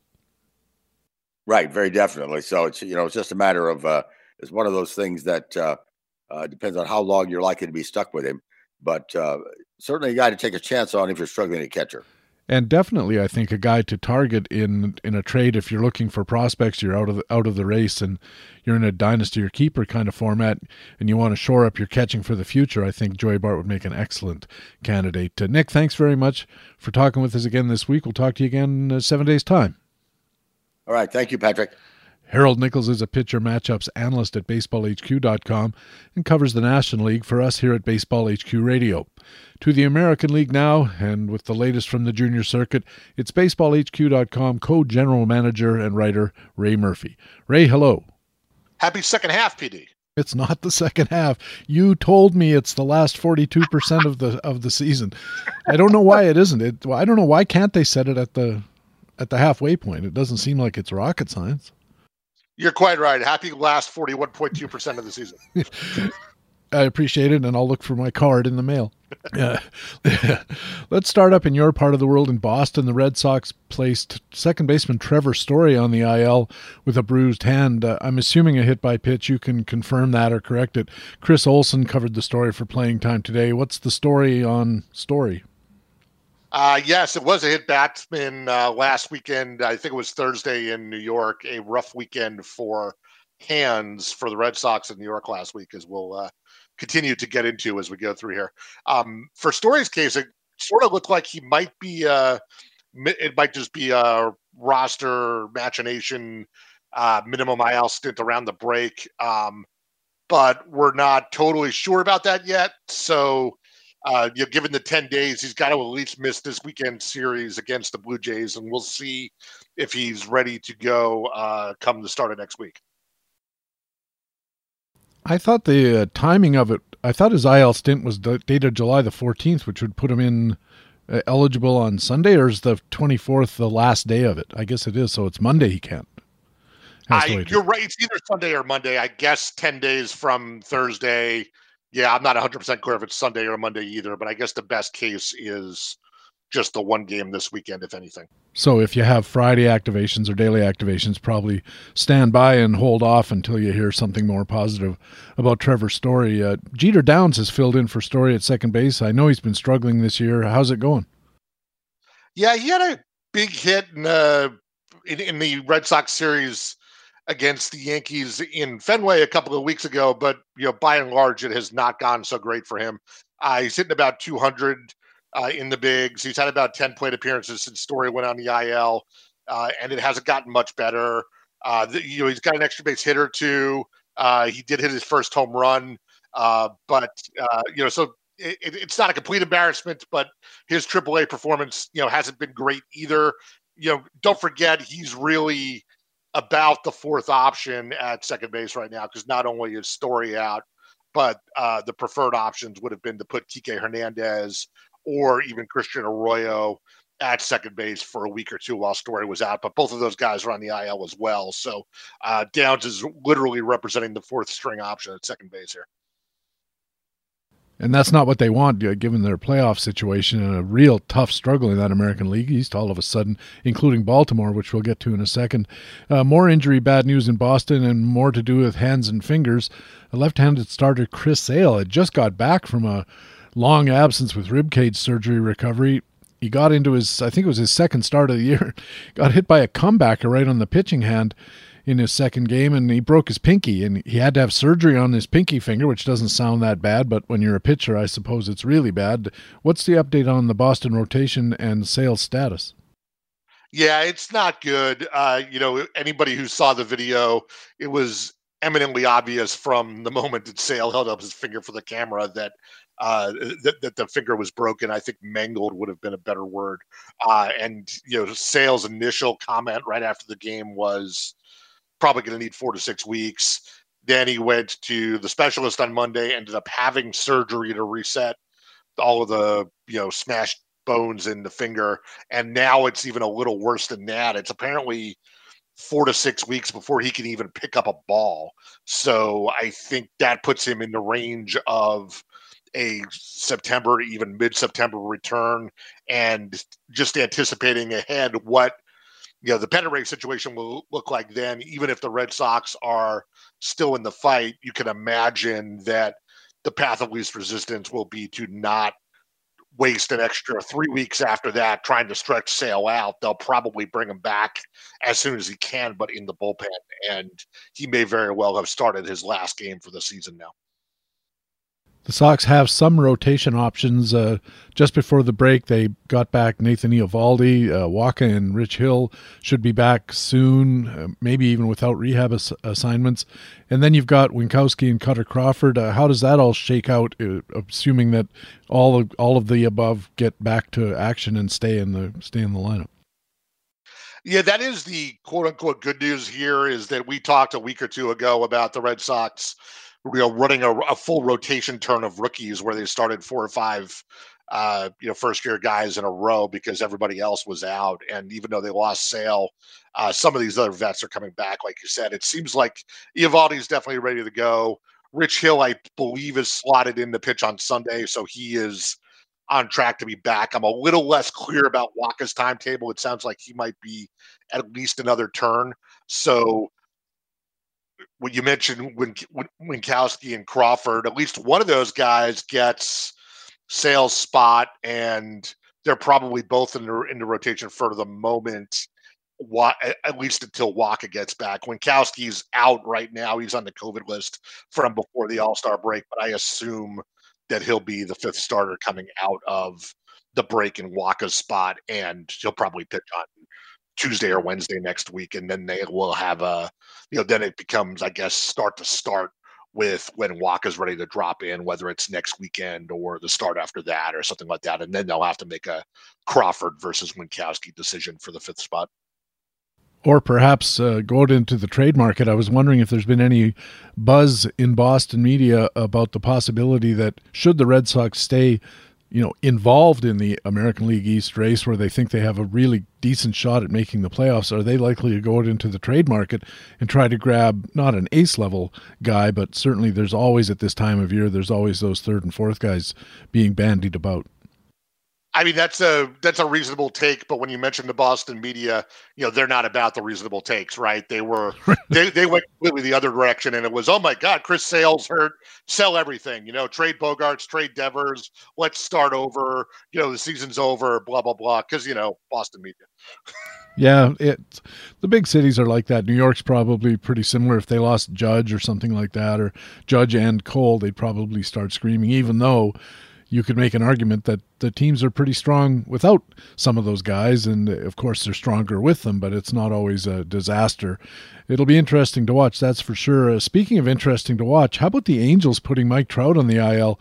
He'd been complaining of back spasms and missing games, but the official diagnosis that was announced was left rib cage inflammation, and I suppose that could affect your back, but it was retroactive to July 13th, so he could be back anytime now. But given the Angels' place in the baseball firmament, don't they have a kind of an incentive not to bring him back anytime soon? Yeah, this was interesting to me. Jock Thompson, our Angels beat guy, I guess suffers the PTSD that comes with being an Angels beat guy, right? Just a flood of bad news there. Things are not good. Anaheim these days. So maybe his take is a little pessimistic there, but I think he's probably got a good read on this. I think he's probably right. When I saw Trout get IL'd, 3 days before the break or whatever, I thought it was more of a maintenance thing and a procedural thing to get him out of the All-Star game and let him rest the back, like you say. But now that we're post-break and it seems like he's not coming right back, even though he can on Saturday. So we're, stay tuned. Maybe they will activate him, in a couple of days. And this is a non-issue. But Jock's point is that Trout's into his age 30 year now, and as we get into his 30s, the durability is a little bit more of a question mark. And of course, the Angels have fallen out of contention. And they need to figure out what they have in Joe Adele and Brandon Marsh. So it's not to say Joe Adele and Brandon Marsh do anything to displace Mike Trout from a lineup, but they are disincentivized to do anything rash with Trout, and they're going to take the super cautious route with him. And we remember from last year what happened with that calf injury that ended up costing Trout the last 2/3 of the season. It seemed like he was, perpetually 2 weeks away from activation that whole time, and he never actually got activated. So, given that recent history, I think we have to be concerned about what the seriousness of this and what it means for Trout's last 41.2% of the season until we actually see him get activated. I was going to say also that Trout seems to have that football player mentality about, his whole foot is hanging off by a thread, and he says, it's only a flesh wound, get me back out there. The Black Knight from Monty Python, and I wonder if they're going to have to put a harness on him and tie him down to keep him from running out in the center field, even perhaps before he's ready, or certainly before they want him out there. Yeah, it gets to be an interesting thing. I mean, we've seen in the last couple of years, pretty much since the pandemic season, I think 2019 was the last season where Trout stole double-digit bases. That's pretty much out of his game now. The next step, as you suggest, is probably to rein him in defensively. Of course, they don't really have the option of hiding him at DH all that much because DH is occupied by Ohtani. There was a debate going on in our forums this week that I thought was kind of interesting because, somebody referenced Trout as chronically injured, and that sent me scurrying for his injury history. And he used to be an Ironman in his 20s, right? I mean, all the way through before last year, I think his only two DL stints were getting hit on the wrist and then one other minimum DL stint for a muscle pull or something like that. That was it for his entire 20s, which, is pretty much an Ironman. But then, he suddenly gets creeping toward 30. We have the short season in 2020. Last year, he misses, I think, 140 games with that calf injury. And now maybe this is nothing. Or, if it turns into something, I think we sort of, he does get closer to deserving that injury prone label. Guys don't get, one of our axioms is guys don't get suddenly healthy in their 30s. Well, I've been through my 30s, and I can vouch for that. And it doesn't get any better going even later on, I can tell you that, too. In Houston, the Astros got some mixed news, Ray. Designated hitter Yordan Alvarez was reinstated from the IL on Thursday, but they got some depressing news that outfielder Michael Brantley is not close to returning from his right shoulder discomfort problems. Jock Thompson again for playing time today. What do we make of the Houston playing time situation with this new intel? Yeah, the news on Alvarez was good. This did turn out to be one of those maintenance all-star break DL stints where they shut him down, I think about a week before the break. And I guess he was having some, I think it was chronic knee soreness, if I'm not mistaken, or maybe it was a wrist. I don't 100% recall. It was, oh, that's right. It was the wrist hand, and it had been bothering him for a while. So they decided to give him, a 10-day, 2-week vacation. And he came back in the second game of the doubleheader yesterday and hit a home run. Everything looks totally in the clear with Alvarez. Brantley is much more concerning. He's been out since the end of June, and Dusty Baker basically said he's made no progress. So he's still at least a couple of weeks away. In terms of what that means for playing time, it's been some Chas McCormick and Aledmys Diaz in the third outfielder spot there. The first two have kind of been, Kyle Tucker and Jake Myers of late, who have been, handling two-thirds of that outfield, and it's McCormick and Diaz in the last spot. And I guess that continues for a few more weeks until we get a better look at Brantley's outlook. But as you sort of suggested with the Red Sox earlier, there's also a possibility where if the news on Brantley stays bad, or if they just think there's an upgrade available, this becomes a spot where the Astros could go shopping for some reinforcement in the trade market here. Andrew Benintendi? Certainly a possibility. If you're trying to replace Michael Brantley's approach, Benintendi is one of the closer things to a carbon copy of him around the game these days. And, Brantley's, contact, high average, profile just fits so well in that, number two-ish kind of hole in that Astro lineup. So, Benintendi certainly, there's some logic to it. And Houston has the resources to make a deal like that, I think, more than a lot of other teams do. And, of course, they have tremendous incentive because they look really good this year. And if they could shore up that position, of course, they'd look even better. Should mention that Jose Siri was optioned to make room for Alvarez. I caught a little bit of a surprise off that. I thought Siri was doing better than that. I don't follow the Astros that closely, but what was going on with Jose Siri? Yeah, he's gotten a couple of cups of coffee and just it seems like he has been unable to get around McCormick and Myers sort of in that, Astros hierarchy of reserve outfielders. And it did occur to me that when he got sent down that, as you reference a move for Benintendi or anybody else, that, a fresh start for Siri and making him, a part of the package that goes out for whatever they go out and get makes a lot of sense. I wouldn't be surprised if he is getting a major league look in another organization around, August 2nd or so. That's what I thought too. In Tampa, the DH utility guy, Harold Ramirez, having a pretty decent year, surprisingly to a lot of people, but he's on the IL now with a broken thumb. 4 to 5 weeks is what they say. Sometimes it's longer. The Rays always have a versatile guy or 17 to throw at a playing time problem. So what's likely to happen here? Boy, I think even the endless depths of bodies that the Rays have has been taxed by the injury plague that they've had this year, both on the mound and in the lineup. And Ramirez had been a beneficiary of that, right? He was, as you say, a fixture in that lineup and really producing. And now next man up, Ramirez's, hit rate was propping him up a little bit, but, he'd been DHing. So that means just about anybody can move in there. They recently acquired Christian Betancourt, who has been working at catcher, but now maybe Betancourt could get in the lineup a little bit when he's not catching via the DH. There's Luke Raley, who's been working a little bit in the outfield, but can also get some time at DH. The bad news is, especially if you want to DH him, that he has been struggling to put the bat on the ball. He's struck out in almost half of his plate appearances so far. So he'll have to demonstrate that he's worthy of that, but he's shown some life in his bat in AAA, so he might get a look. It's probably also good news for Josh Lowe, who has been working in the outfield, but now gets a longer leash because of the loss of depth here. And then the other thing that I haven't seen happen yet, but I'll be looking for in the box scores, excuse me, this weekend, is how they use Brandon Lowe, who got where's he Lau? I always get confused. He's Lau. He's Lau. Yeah, that's right. Brandon Lau came off the IL last weekend after missing about a month. And personally, I found that super annoying because he was supposed to get activated on Friday. He didn't get activated on Friday, so I didn't activate him for the weekend in my leagues. And then he got activated Saturday, and not only did he get activated, but he went like 6 for 8 on Saturday and Sunday, which I found super aggravating. Ditto.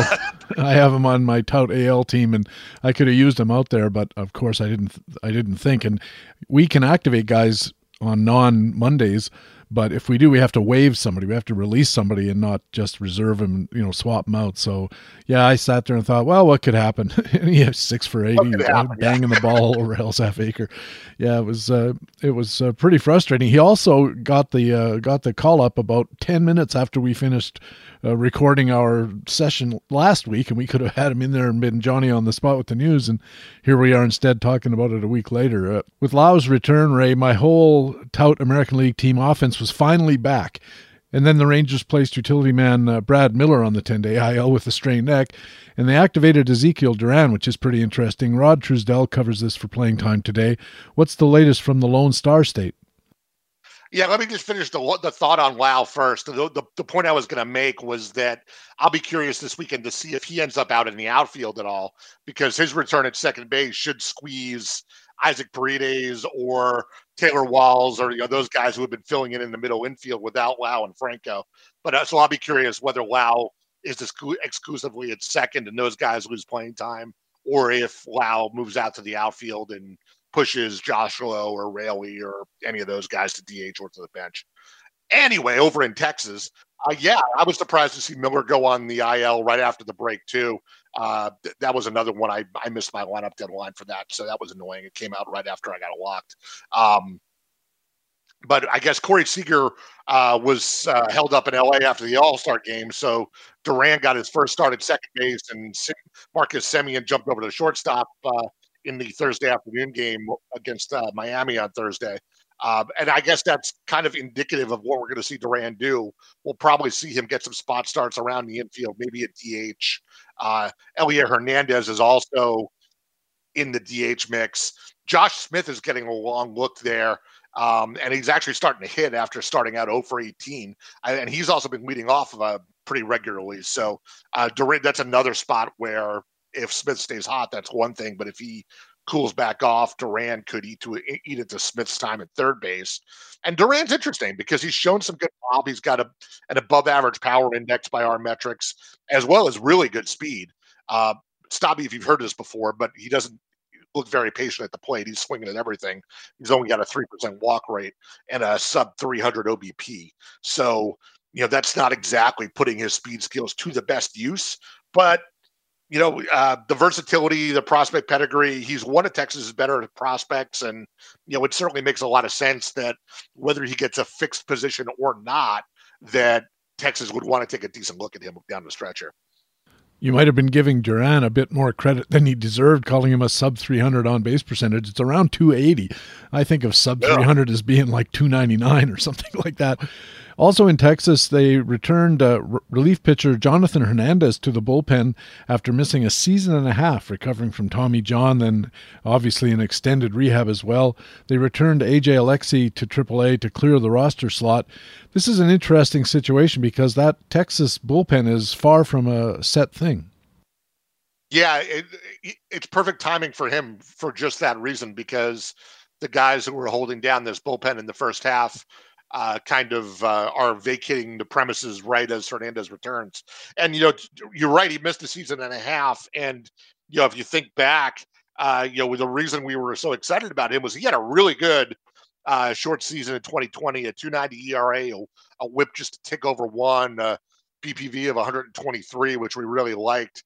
And, given the attrition here where Joe Barlow sort of pitched himself out of the job, Matt Bush has been bouncing around, but not really done anything there. Brett Martin's been the de facto closer of late, but is certainly able to be pushed out of that job. So he's not, well, who's a good Texas reference?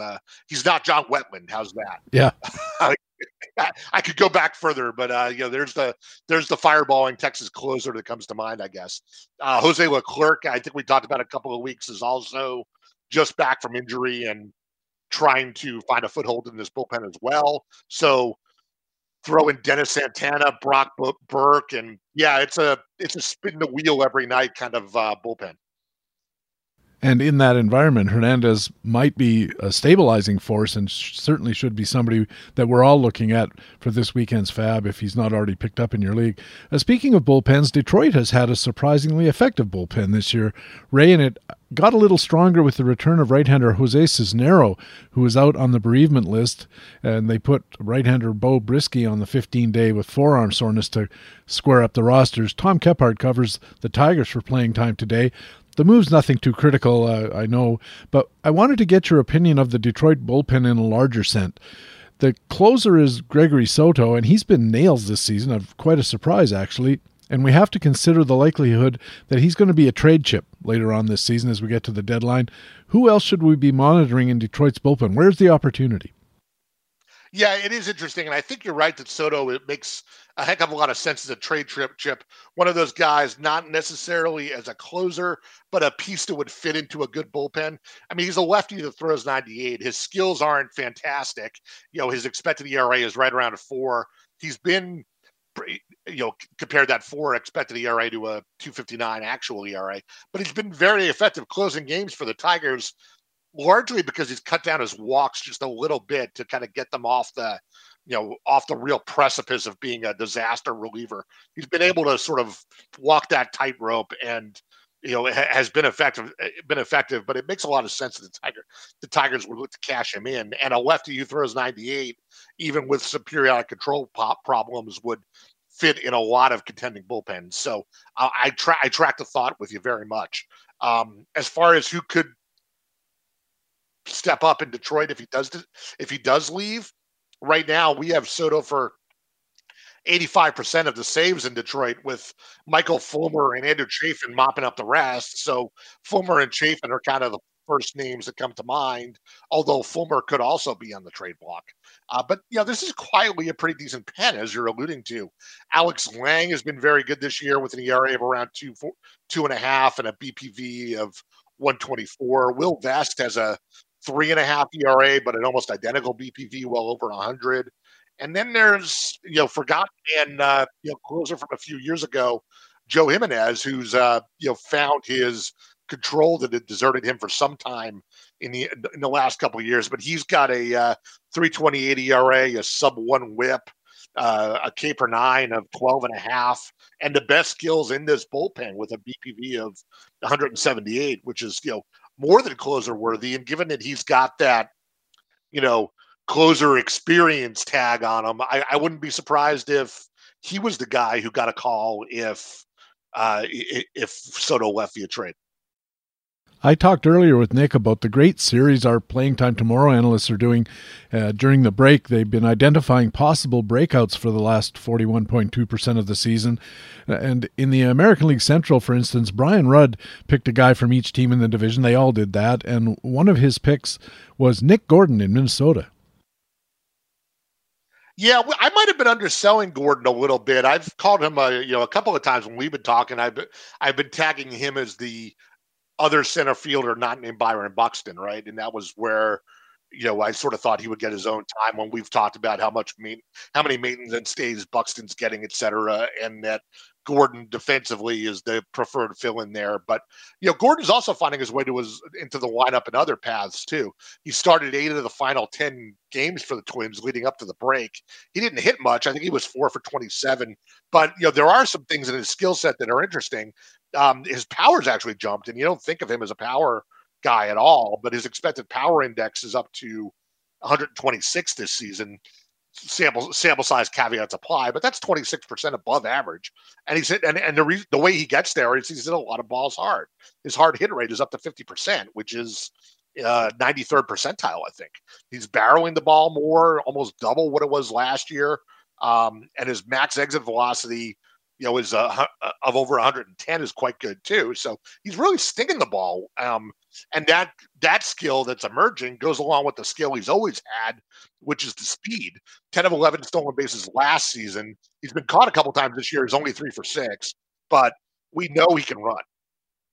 The problem is the Twins don't run. I think they have the fewest stolen base attempts in maybe the American League for sure, but possibly in all of Major League Baseball. So I guess the possibility is maybe they let him run because they need to score some runs, but the Twins are not a running team, we'll put it that way. So we can't count on Gordon for full-time play, but I think he could generate some deep league value, even if he's only playing like half the time or 3/4, especially if he starts to run. Yeah, I think that's right. And now as we get deeper into the season here and all of our roster moves get more category dependent, you know, a 5 or 7 stolen bases from Gordon could be enough to, you know, for the right team in the right place, could swing, you know, 5 category points from the bottom of a cluster to the top. So if you find yourself in that kind of situation, then yeah, Gordon is someone who absolutely should be on your radar. And given how versatile he is, he's got a path through injury, and heaven knows Byron Buxton hasn't exactly been an Iron Man out there either. In the American League West, Ray, Jock Thompson likes former Rookie of the Year, I think he was a Rookie of the Year, Kyle Lewis in Seattle. Yeah, Lewis has been, you know, suffering with some, I don't know if the word chronic or repeated is better applicable to the situation, but some recurring knee injuries that have sort of derailed his entire career. But most recently, the lengthy IL stint he's had for the last month or so, maybe even longer than that, since the beginning of June, is more of a concussion after getting hit by a ball at the plate and not a hit by pitch. I think it was a ricochet throw or something, wasn't it? But before that, he was going back to May, he was actually just starting to come to life and hit a couple of home runs. Most encouragingly, I think he'd only struck out once in 15 at bats. It was really a cup of coffee before he got shut down. So now he's back on a rehab, just got back up to AAA, and he's hitting again, 5 for 9 with 4 homers. I think I saw when I glanced at it the other day. So he's nearly ready to come back, and we got to think he's at least going to get semi-regular work at the corner outfields and in the DH spot, maybe more if he hits. You know, and if you take his aggregate MLB history, he should hit in 480 career plate appearances, at 24 home runs with a 258 batting average. So, you know, that is something that should spark the Twins lineup and spark them to play him, you know, at least most of the time, I would think. But of course, the caveat there is he's got to be healthy for more than 5 minutes. And it's been a while since that was the case. So if he's available in your league and he's back in the lineup early next week, you know, he's going to get some run and let's see what happens. Lewis was the Rookie of the Year in the 2020, the short season. In the American League East, Chris Olson of BaseballHQ.com spotted a flock of Orioles, including right-handed starter Jordan Lyles. Yeah, Jordan Lyles has quietly been a quality start machine for the resurgent Orioles. His PQS log goes 3-3-3, 4-2-3, and we make jokes a lot about, would you rather have the guy who hangs up all threes or the guy who goes 1-5, 1-5, 1-5, 1-5? And you'd rather have the 1-5 guy because, he's got a higher ceiling if he harnesses his potential. But, let's not totally scoff at the 3-3-3-3-3 guy either. There's, there's some value there. And Lyles' ERA across that stretch is a sparkling 3.32. His expected ERA is about a run higher. So, there's some good fortune going on there. But, this is one of those things where a average pitcher on a bad team is, generally more downside than upside, and not something we get all that excited about from a fantasy perspective. But, we've got to stop calling the Orioles a bad team, right? This is now an average pitcher on an average team, and that means you've got at least some matchup flexibility there, and there are going to be some outings where, where he's appealing, especially if some of the benefit he's getting is from the reconfigured Camden Yards. One of the best features at Baseball HQ, or at least one of the ones I like the best, is called the Facts and Fluke Spotlight, where we take a performance validation approach to a single player and really get in there. Those stories, I think, run 1,200, 1,500 words, plus charts and graphs and all that other kind of stuff. I know I like writing them, and I really like reading them. And Stephen Nickrand had a Facts and Fluke Spotlight drop this week looking at Alejandro Kirk, the sensational find of the year in Toronto, all-star of in his second year. I think he was the leading vote-getter at catcher, in fact. A bit unusual at Baseball HQ to put the Facts and Fluke Spotlight on a player with such a limited resume. He's barely got a full season worth of stats, but it was a really interesting analysis, and there was a lot of good data here. Yeah, it was a great choice by Stephen. We often bat around in discussion threads who are good candidates for this kind of deep dive treatment. And like you say, generally a second-year player without a multi-year body of work would kind of get crossed off the list because we like to have larger sample sizes to work with. But Kirk's skill set and what he does well and the way he's deriving his value is so unusual and even unique in this game, in today's game, let alone for a catcher, that I was really glad Stephen pushed to do this because it just illustrates a lot of cool things about what Kirk is doing, and it's always a great overview of there are so many different ways, there's so many different profiles that can succeed these days. What we found with Kirk and what Stephen highlighted is sort of his baseline, his fundamental skill is that he makes so much contact. He almost never strikes out. He, 90+% contact rate that is elite and almost unheard of in today's game. The thing about it though is most of the other guys who live in that neighborhood are your slap hitters, your sort of noodle bats, the guys who just kind of put the bat on the ball a lot, but not much good happens when they do. Right, Luis Arias. Yeah, exactly. And if they're fast, that's great for stolen base value. Or if you're Luis Arias, you can prop up, especially when the BABIP gods are with you, you can pop up a really nice batting average, even though it's relatively empty in terms of power and speed. Kirk's not like that though. Not only does he hit the ball with great regularity, he hits the ball hard. He's got great barrel rates and hard hit percentages. So you put all those things together and that's great news, right? Oh, it really is, and he's really got terrific plate discipline as well. I mean, there are players who manage to get pretty good strikeout rates or contact rates, but the way they do it is by hacking away at everything and just fouling things off until they put the ball into play weakly. And I don't think, to your point, that's not the case with Alejandro Kirk. His whiff rate is 95th percentile. He very rarely swings and misses. And like you said, when he puts the bat on the ball, he's really he's really pounding the ball out there. I'm more of a maximum exit velocity guy than an average exit velocity guy. His average exit velocity is 90th percentile. His max is only in the mid-60s. But the mid-60s, when you're making this much contact, probably is plenty. Yeah, that's exactly right. And Stephen had some really cool charts in here, diving into some Fangraphs and StatCast data that I don't look at that often. But to your point about the great eye, the reason why his whiff rate is so good that he almost never swings and misses is that he almost never swings at anything out of the zone, which is just an amazing skill. Like he'll, if anything, his one weak spot is he'll swing at balls that are down below the zone, which sort of explains why he's got, the weakness in his armor is that he hits a lot of ground balls, and given his body type and how slow he is, ground balls are very frequently going to be outs for him. But he does not swing too far inside, too far outside, or high. He very much is attacking the strike zone. And you can imagine, therefore, with that kind of discipline, that's sort of the last piece of the puzzle, is just getting even a little bit more selective from taking his his excellent eye from that's not a strike to that's a strike, but maybe I should take it and wait for another pitch I can really drive, right?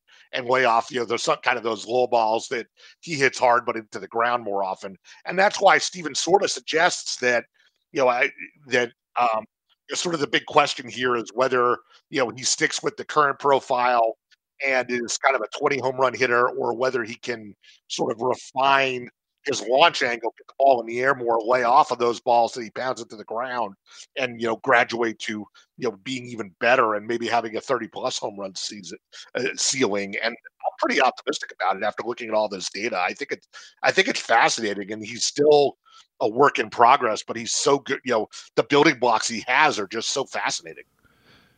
Yeah, and that even that low ball thing, one of the charts that Stephen put in is the map of the strike zone, the really detailed one that you can get from, I think Brooks has them, and the StatCast doesn't. I don't think they're this detailed or this granular, but if you look at the low part of the zone or even below the zone, he's hitting like 700 on balls that are down and in.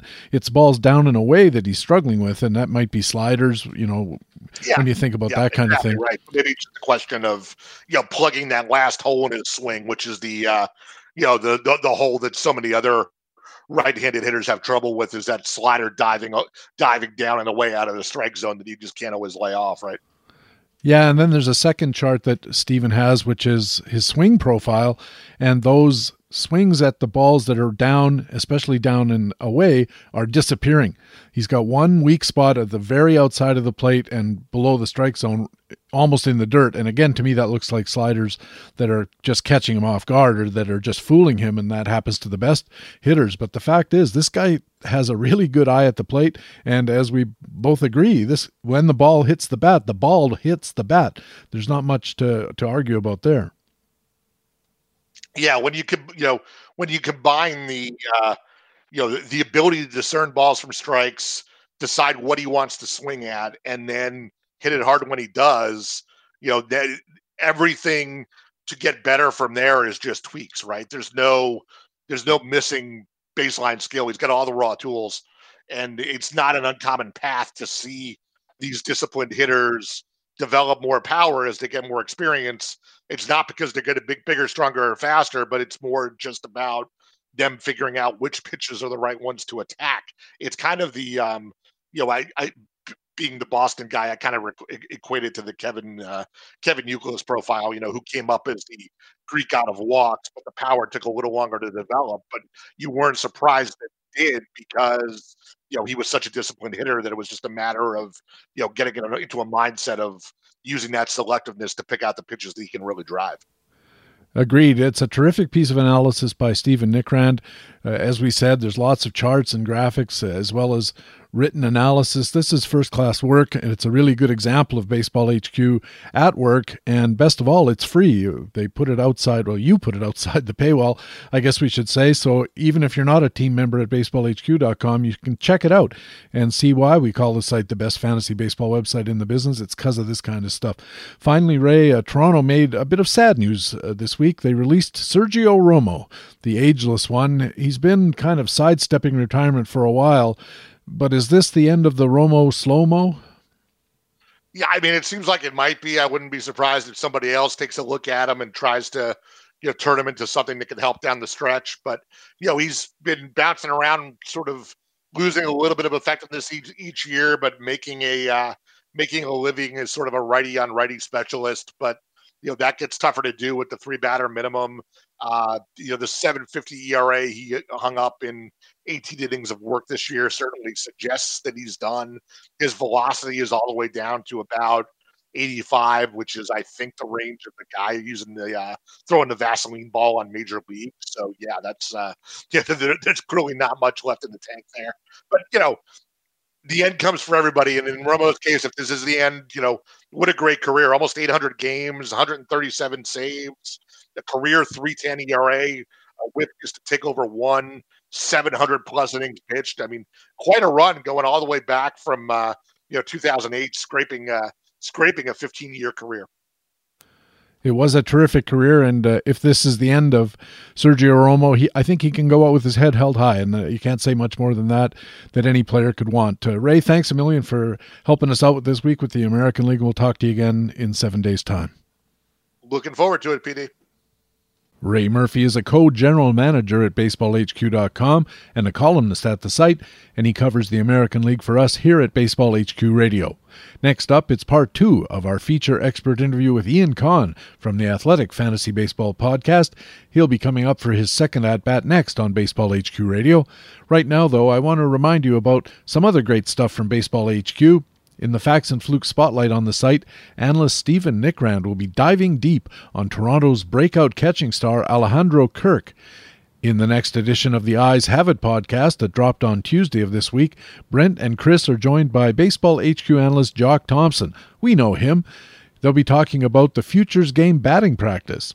And speaking of podcasts, don't miss the next edition of this one. Baseball HQ Radio will be back next week with another Friday full edition featuring an expert interview with Rudy Gamble from Rasball, plus all the usual great stuff, National and American League news, Baseball HQ commentaries, and Rudy Gamble next Friday on another Friday full edition of Baseball HQ Radio.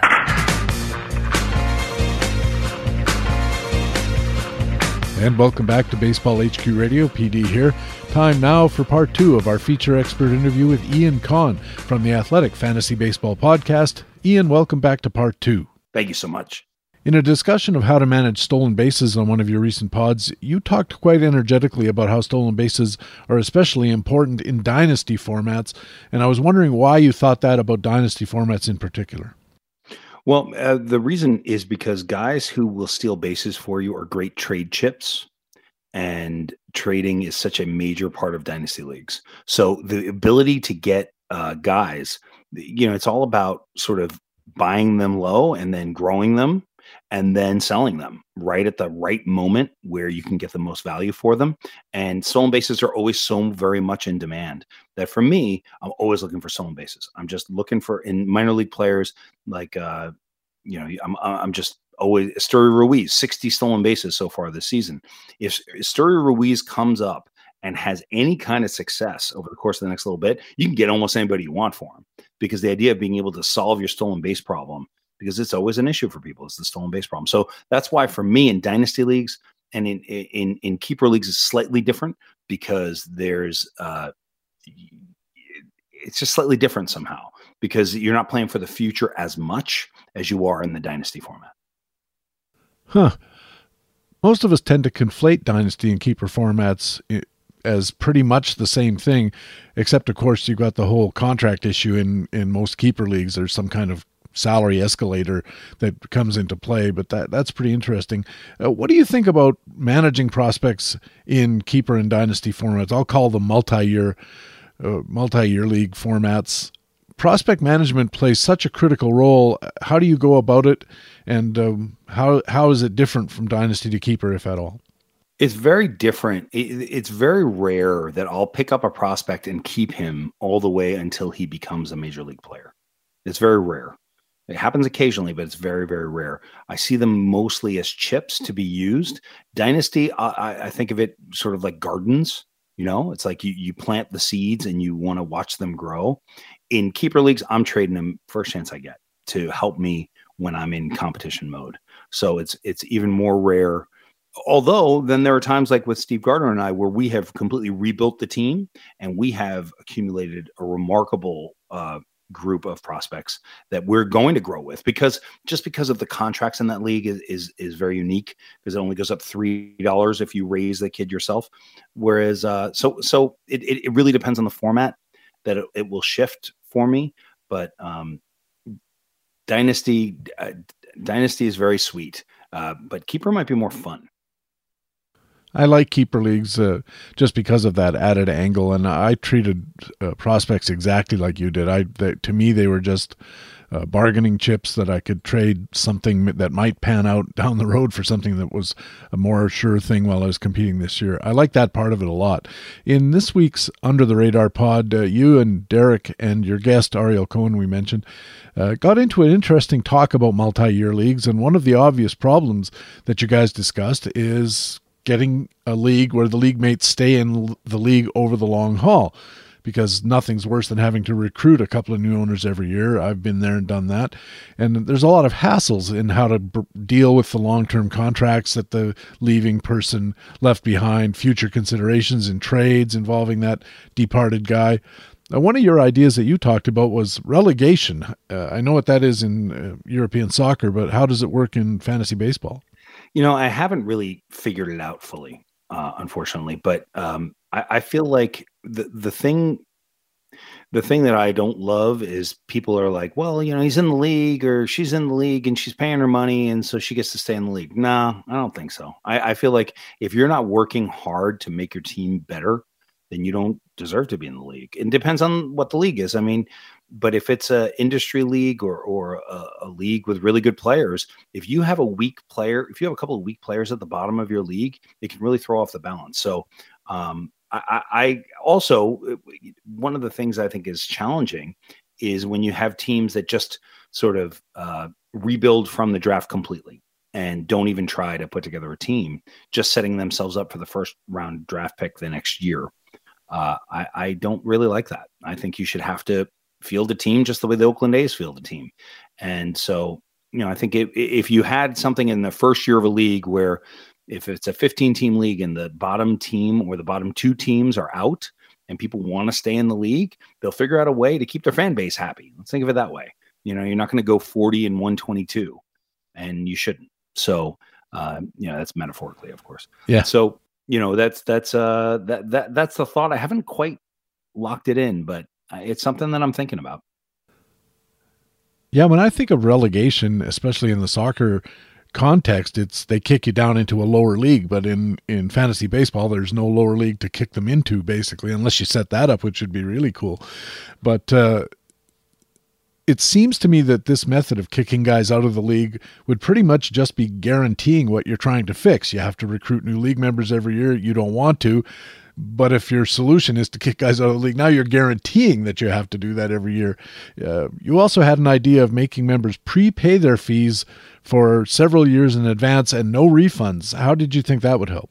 Well, I think if you, let's say, and it requires a certain amount of economic flexibility to be able to pull this off. But if you buy into a league for 10 years, like if people buy in for a league for 3 years, you're only guaranteed that your league is going to last for 3 years. Because at that point, it's like, well, I signed a 3-year contract with you and I'm on my way out. And that's just the way it is. But if you sign a 10-year contract and the money is already in there, and if you say, well, I don't want to do this anymore, I don't want to be in this league, then all of a sudden you kind of got it. And if you don't, you can be kicked out and then you lose your buy-in for that time. So it's something that would keep people perhaps more engaged. And it's from the beginning. Like you have to sort of have an understanding of what you're buying into. Not just, sure, I'll do it. It's like, no, really, you got to think about it because it's going to require time. It's going to require effort. And so, yeah. So that's my thinking about it. Say, even if it's a $50 buy-in, you buy in for 10 years and you can't sell your team to another team to take over. Like whoever comes in is going to have to pay, and that money, the money that has now been lost to the league, will go into winnings for maybe we'll do a 4th place team for a couple of years with that extra money. I don't know. It's not very nice. What I'm saying, it's not very like, oh, well, it's okay. It's only a game. No, it's like, all right, you want to play with the big boys and the big women. You gotta pony up a little bit. You got to pony up your energy, your effort, your time. When I played in a long-running keeper league, Ian, we had a real steady drumbeat for a while, team managers dropping out, sometimes 2 and 3 at a time, and mostly because what we were recruiting was guys who basically said they liked baseball and that was good enough, and it turned out that they didn't like it well enough to devote the time necessary to it. And we were having a lot of trouble with guys who were bidding aggressively on players and then giving them long-term contracts to keep them even longer, then leaving the league. And so they didn't actually pay any penalty for having these long-term contracts. So one of the ideas we considered was if you wanted to raise a guy 3 extra years, extend his option for 3 extra years, you had to prepay your fees for all 3 years and you didn't get them back. And yeah. Unfortunately, we didn't get that through because there's too many guys in there that didn't want to pay it. Then I was talking to the guy who actually set up the league, and we came up with an idea to restart the league, but charge everybody who wanted to be in it a franchise fee of maybe 10 times the entry fee, we would use the, this sounds crazy now that I'm saying it, but the interest on the pool of fees would be used to operate the league's stats, site, trophy engraving, the season-ending party. Interest rates were a lot higher then.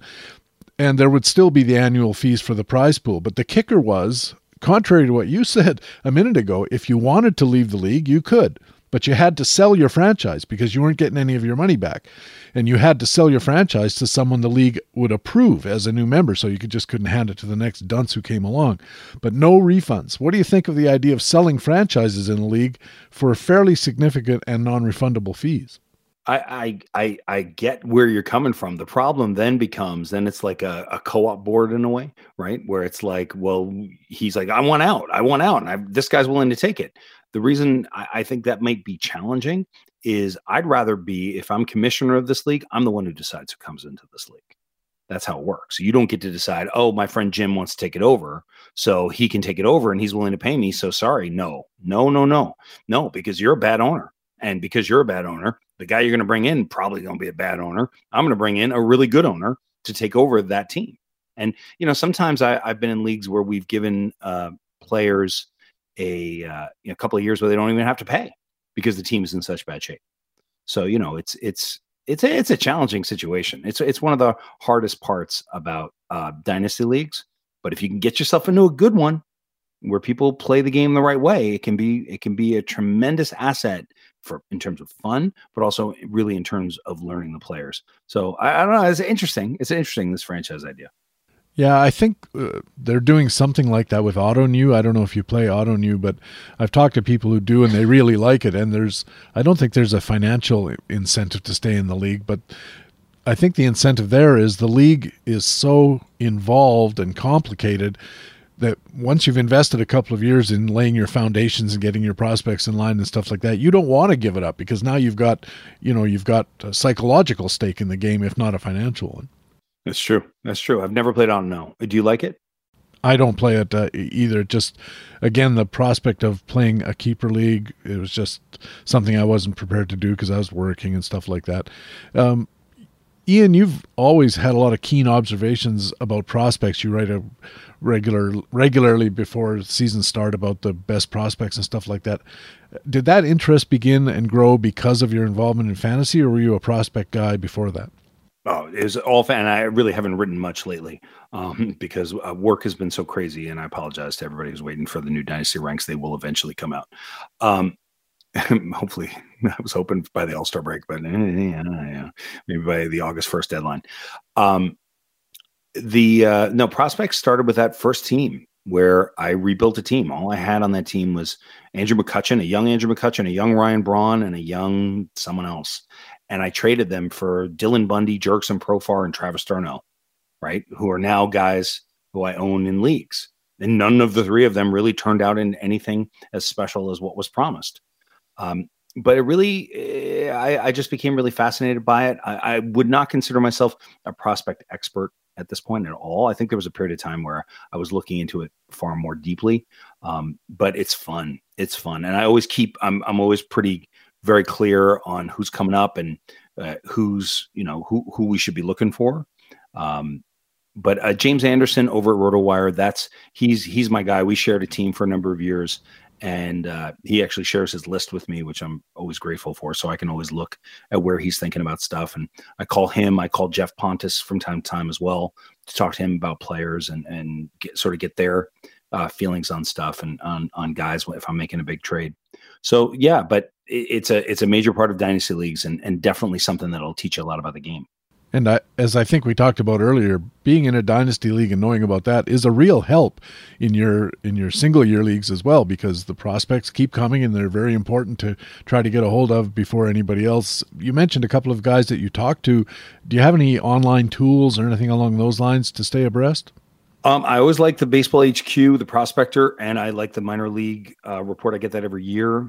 So that's always fun. And then I look at a lot of lists. I look at a lot of lists and sort of try to compare. And then I make my own sort of list. But again, I lean on James a lot. I lean on other people like that when it comes to the prospect world, and then use that you know, when I do my dynasty list, but it's also, you know, it's also my own eye test. I try to watch, I don't play fantasy football at all. Like I don't know it, don't play it, don't follow it, don't watch football. So for me, when November hits, from November through January, or really, I think people start looking at fantasy football now. So, but certainly from November till January or February, all I'm doing is figuring out the prospects. That's when I really do deep dives on prospects. And I actually have become fascinated by the MLB draft. So I enjoy looking a couple of years in advance as well. What are you looking for when you're trying to identify players, prospects, who might be of interest to fantasy managers in the current season? Ooh, that's a good question. Playing time, opportunity, and what they're doing in the minors, and what kind. There's always an adjustment period. You know, you look at Nolan Jones. Nolan Jones right now looks like a really, really good baseball player. I would say 3 years ago, he was a top 50 prospect. Then the shine went off. There's a lot of injuries, a lot of problems. He comes up. He's doing great, Nolan Jones. Yeah, but the league hasn't figured him out yet, and the league will figure him out. And when they do, he's gonna slow down quite a bit. But I'm looking for opportunity. I'm looking for at-bats.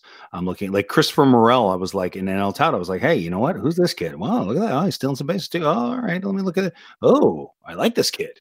I like the way he bounces around the bases. I like how he looks when he's up at the plate. All right, I'm gonna take a chance on that guy. So that tends to be how I look at it. Yeah, when I looked at Christopher Morel earlier this year, I lost in the bidding.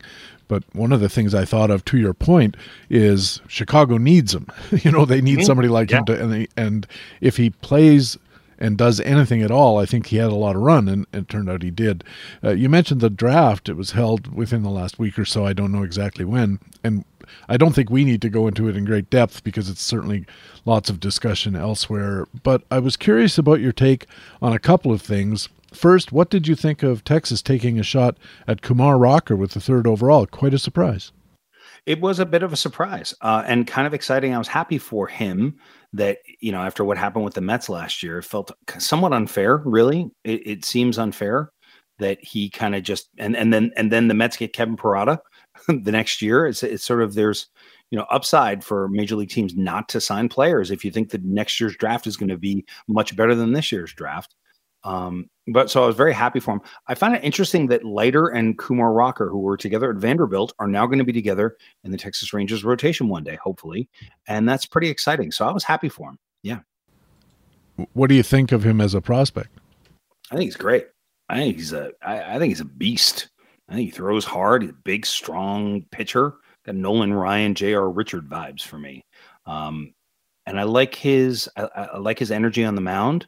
I haven't seen much of him, just college stuff in preparation for last year's draft, and there's not much from him in the independent ball that he's been playing. But from the word on the street is he's thrown in the high 90s again. So yeah, I think, and if I believe that Major League Baseball teams pretty much know what they're doing. So if they're going to take him at 3 ahead of Tamar Johnson at 4, now the Rangers have Seager and Simeon there for a really long time. So like that makes a certain amount of sense too, right? But he's the number 1 pitcher taken in the league. You know, he's the number 1 pitcher that went. So good for him.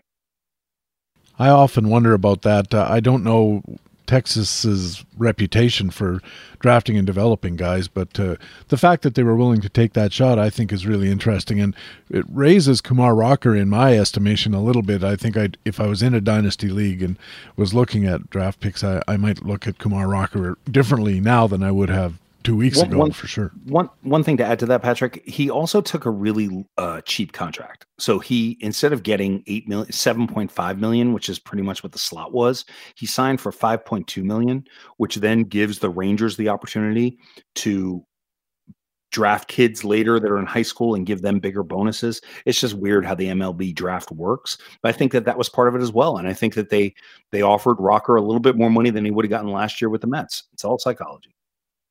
Which member of this year's draft class do you think is going to make it to the majors first? I'll say Rocker, just because I don't think he's going to be the most special player from the draft, and there may be other guys that I'm not thinking of that are later. Parada is interesting to me. It really is. That's a really interesting piece. But Rocker, he could be up next year. I mean, he could be in a bullpen. He could be in the Rangers bullpen early next year. He could be in the Rangers bullpen this year. I mean, you never know. So, yeah. But the guy I like Tamar Johnson an awful lot. I just love the hit tool on that kid. I like Jacob Berry. Miami picked him number 6, and Drew Gilbert in Houston. He's a center fielder, and looks like that might be a need, which is something that matters as well. In recent under-the-radar pods, you've talked about some prospects arising out of the discussion of stolen bases, and one of them was Bubba Thompson of Texas. Yeah, that's a Nando Di Fino pick. I mean, Nando is a genius when it comes to this stuff. Like he just looks at minor league milb.com and just looks up home runs and stolen bases and OBP, and it comes in Bubba Thompson. Guys, Bubba Thompson's gonna be huge. 43 stolen bases. Oh my God. So yeah, but that's another dynasty league pickup, because all of a sudden he comes up to the majors. He gets in. I think it's gonna be tough now. Leody Taveras. I think maybe Leody Taveras is one of the reasons why Elijah Green did not get picked by the Rangers as well. Is Taveras is finally looking like he could be the guy. But if Bubba Thompson comes up and steals 3 bases in the first week and hits really well, you could trade him for a starter in a minute. You could just turn around and trade him. So, you know, that's why I'm always looking for those stolen base guys. Only 2 caught stealings in AAA with that 43 stolen bases, which is really important because teams are getting smart about not drafting guys who'll, you know, steal you 43 and get caught 37 times. Are not really helping. The Yankees' top prospect, shortstop Anthony Volpe, got off to a pretty slow start in the minors, hitting barely over the Mendoza line through May with, I think, 4 or 5 home runs. But he's really turned on the Jets since, and he's batting over 300, and he's 35 for 39 in stolen bases overall. But it seems when you look at Yankees prospect, they're always all blocked at the big league level because the team is so aggressive about signing free agents. How soon do you think we might see Volpe in a big league uniform, and how likely that the uniform is a Yankees pinstripes? Unless Volpe is going to be playing for the Washington Nationals with Juan Soto coming to the Yankees, I really don't see Volpe not being in a Yankee uniform in the middle of 2023. And eventually in 2024 being the starting shortstop, everyday shortstop. They love him. He struggled, as you said, and has come along great. He's good. The kid is good. And Peraza, also in the Yankee system, is good. I mean, I'm getting into Juan Soto will just take us down a whole another labyrinth that I don't even think we have time to get into. But no, I think it's Volpe. I think it's Volpe for the Yankees, and I think it's mid 2023, maybe even early 2023. A lot of the Yankees trade buzz is about the team acquiring a true center fielder for this year, but how possible is it that they already have what they need in Estevan Florial? He's got 28 stolen bases this year and 12 home runs to boot. I think Florial is more likely to be traded. Miguel Andujar should be traded because he should be playing every day. I just dropped Joey Gallo in the Dynasty League, by the way, last night. Rob and I dropped Joey Gallo. Can you believe it? We dropped Joey Gallo in a 15-team. We had Whitlock coming off the IL, Eovaldi coming off the IL, and we moved Morel down to the minor leagues, and we dropped Joey Gallo, for gosh sakes. Florial's interesting. He's been around for a while. He's got that power speed combo. He's an interesting player. I think Aaron Judge is a pretty darn good center fielder, though. I really do. I watch him every day. I can only think of one play where I was like, ooh, he might have been able to make that play. And I can think of numerous plays where I'm like, wow, he made that play. So, you know, he was a center fielder all the way coming up through high school and college. So I don't know that we need to find a center fielder. I think that would make Judge sad. I think Judge likes being out there. But Florial, interesting player. If he's available in your dynasty leagues, definitely worth a stash in your minor leagues. Yeah, I think the Yankees use their minor leaguers as much as you and I do in dynasty. They're things you use to get other guys later. I think, as you said, Volpe might be the exception who tests the rule. Staying in New York, James McCann is hurt, the Mets catcher, and the team is starting Thomas Nido most days behind the plate. He's hitting barely over 200. His OPS is under 500. I wonder about their catching situation. And there's a catching prospect, Francisco Alvarez, who was really thrashing in Double A, but I think has scuffled since getting up to Triple A. How interested should we be in Alvarez for this season as a potential call-up and in multi-year leagues? In multi-year leagues, he should be an absolute target. In 2 catcher leagues, he should be an absolute target. He's a masher, as you said. He's 20 years old.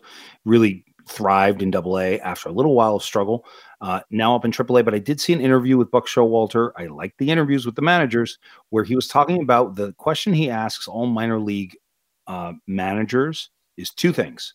And he was in, this was in reference to Alvarez.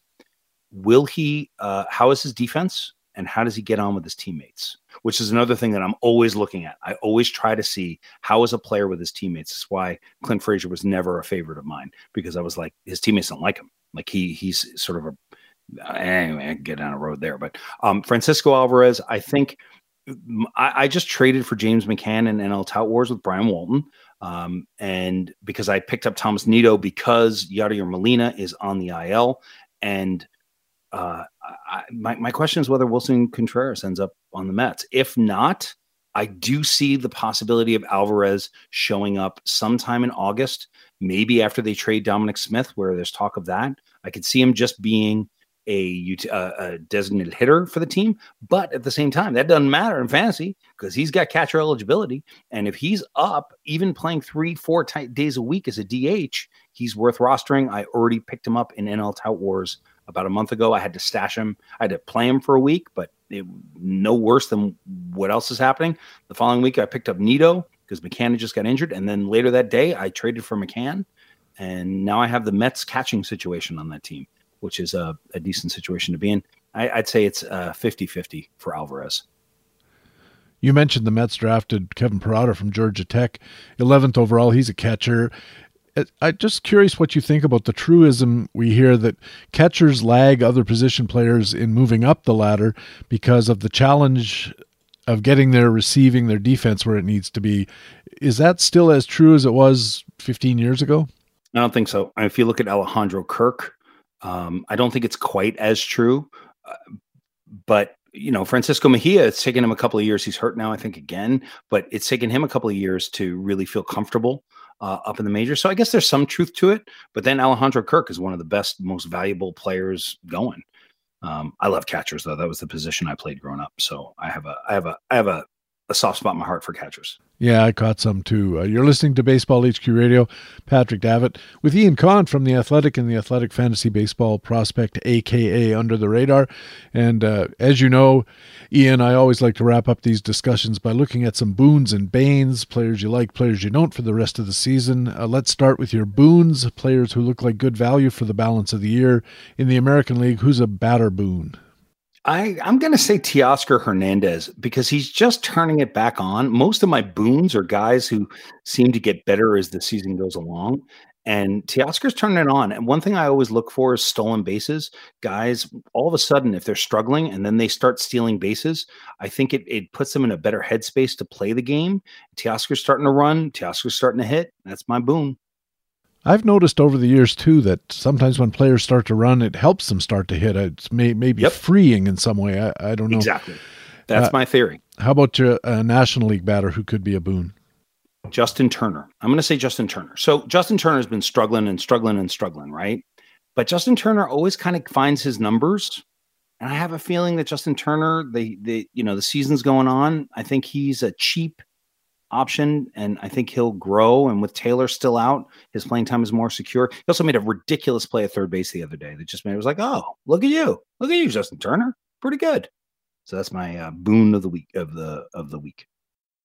Over to the mound. How about an American League pitcher who could be a boon?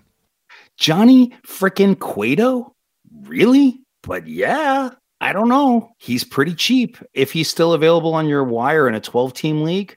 I just feel like he's the kind of guy that you could ride for a little while. I'm not going to say that he's going to be great all the way through the season, but I say ride him till the wheels fall off. I had him in my TGFBI team and I had to waive him because of a roster squeeze. And I was really sad about it at the time, and it's worse now. How about a National League pitcher who could be a boon? Well, this is a little obvious, I think, but Luis Castillo the other day, watching him pitch against the Yankees, boy, he looked great. He just looks fantastic. So I think if he's cheap by some measure, you got to trade for him. You're not going to pick him up off the wire. But I think Luis Castillo is setting himself up for a really good second half. And, of course, a lot of expectation that he'll be doing it somewhere a little more productive than in Cincinnati. Let's go to our banes in the American League. Who's a batter you don't trust for the rest of the year?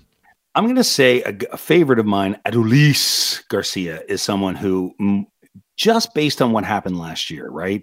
Similar situation through the All-Star break, just remarkable player, doing amazing stuff. And I was looking at him in one dynasty league. Do I want to trade for him? Should I trade for him? It's an OBP league, which makes it a little less valuable for him because he's not great in that format. And I just go, I'm probably going to fade a little bit. Another possible, Bane is Jeremy Pena. He looks a little lost to me when since coming back from injury, and the league may have figured him out a little bit. So those would be my two guys. How about a National League batter who could be a Bane? I'm going to talk about Morel, Christopher Morel.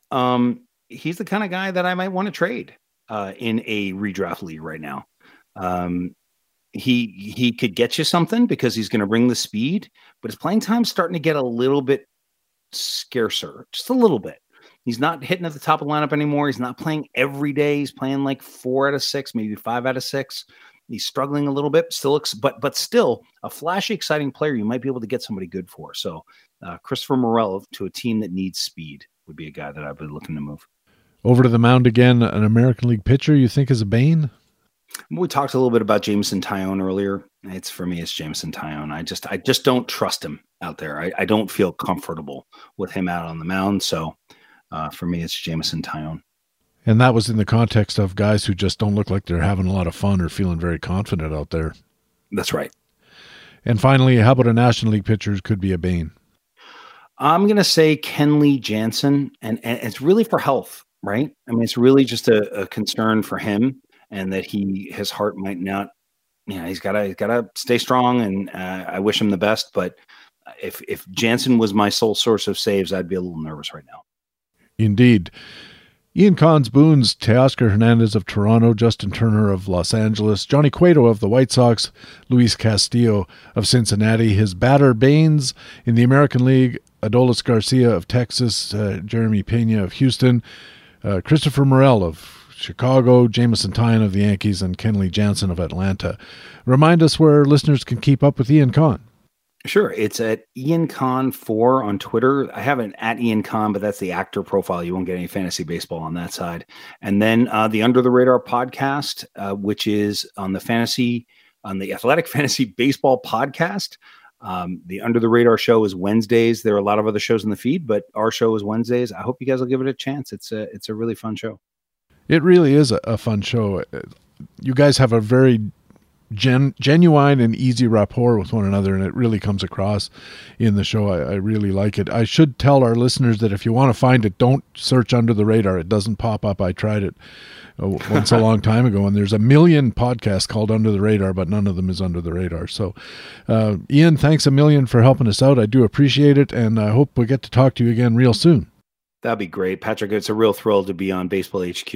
As I said at the beginning, your show was kind of how I learned the game. So it's a real honor to be able to share time with you. Thank you. Ian Kahn appears weekly on the Athletic Fantasy Baseball Podcast. We'll take a quick break here, then we're back with our HQ commentaries. The Frequent Flyer and Extra Innings are coming up on Baseball HQ Radio.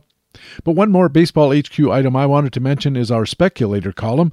In this edition, columnist Ryan Bloomfield moves on from horning in on my tout American League bids to horn in on Tanner Smith's pitch analysis work. Ryan looks at some pitchers who've made significant pitch mix changes during the season and how they've affected those pitchers' performances. Those and all the other items I've mentioned are only a few of literally dozens of great articles, reports, and commentaries you'll find at baseballhq.com all the time.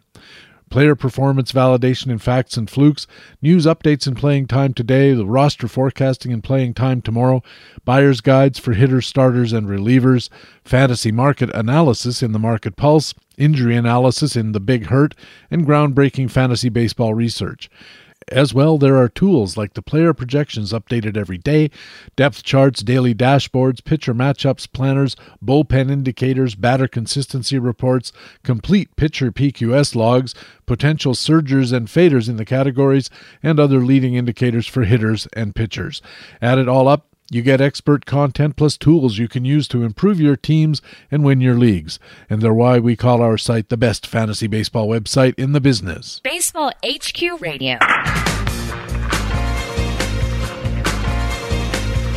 And welcome back to Baseball HQ Radio. PD here. Time now for our regular commentaries. My extra innings comment is coming up.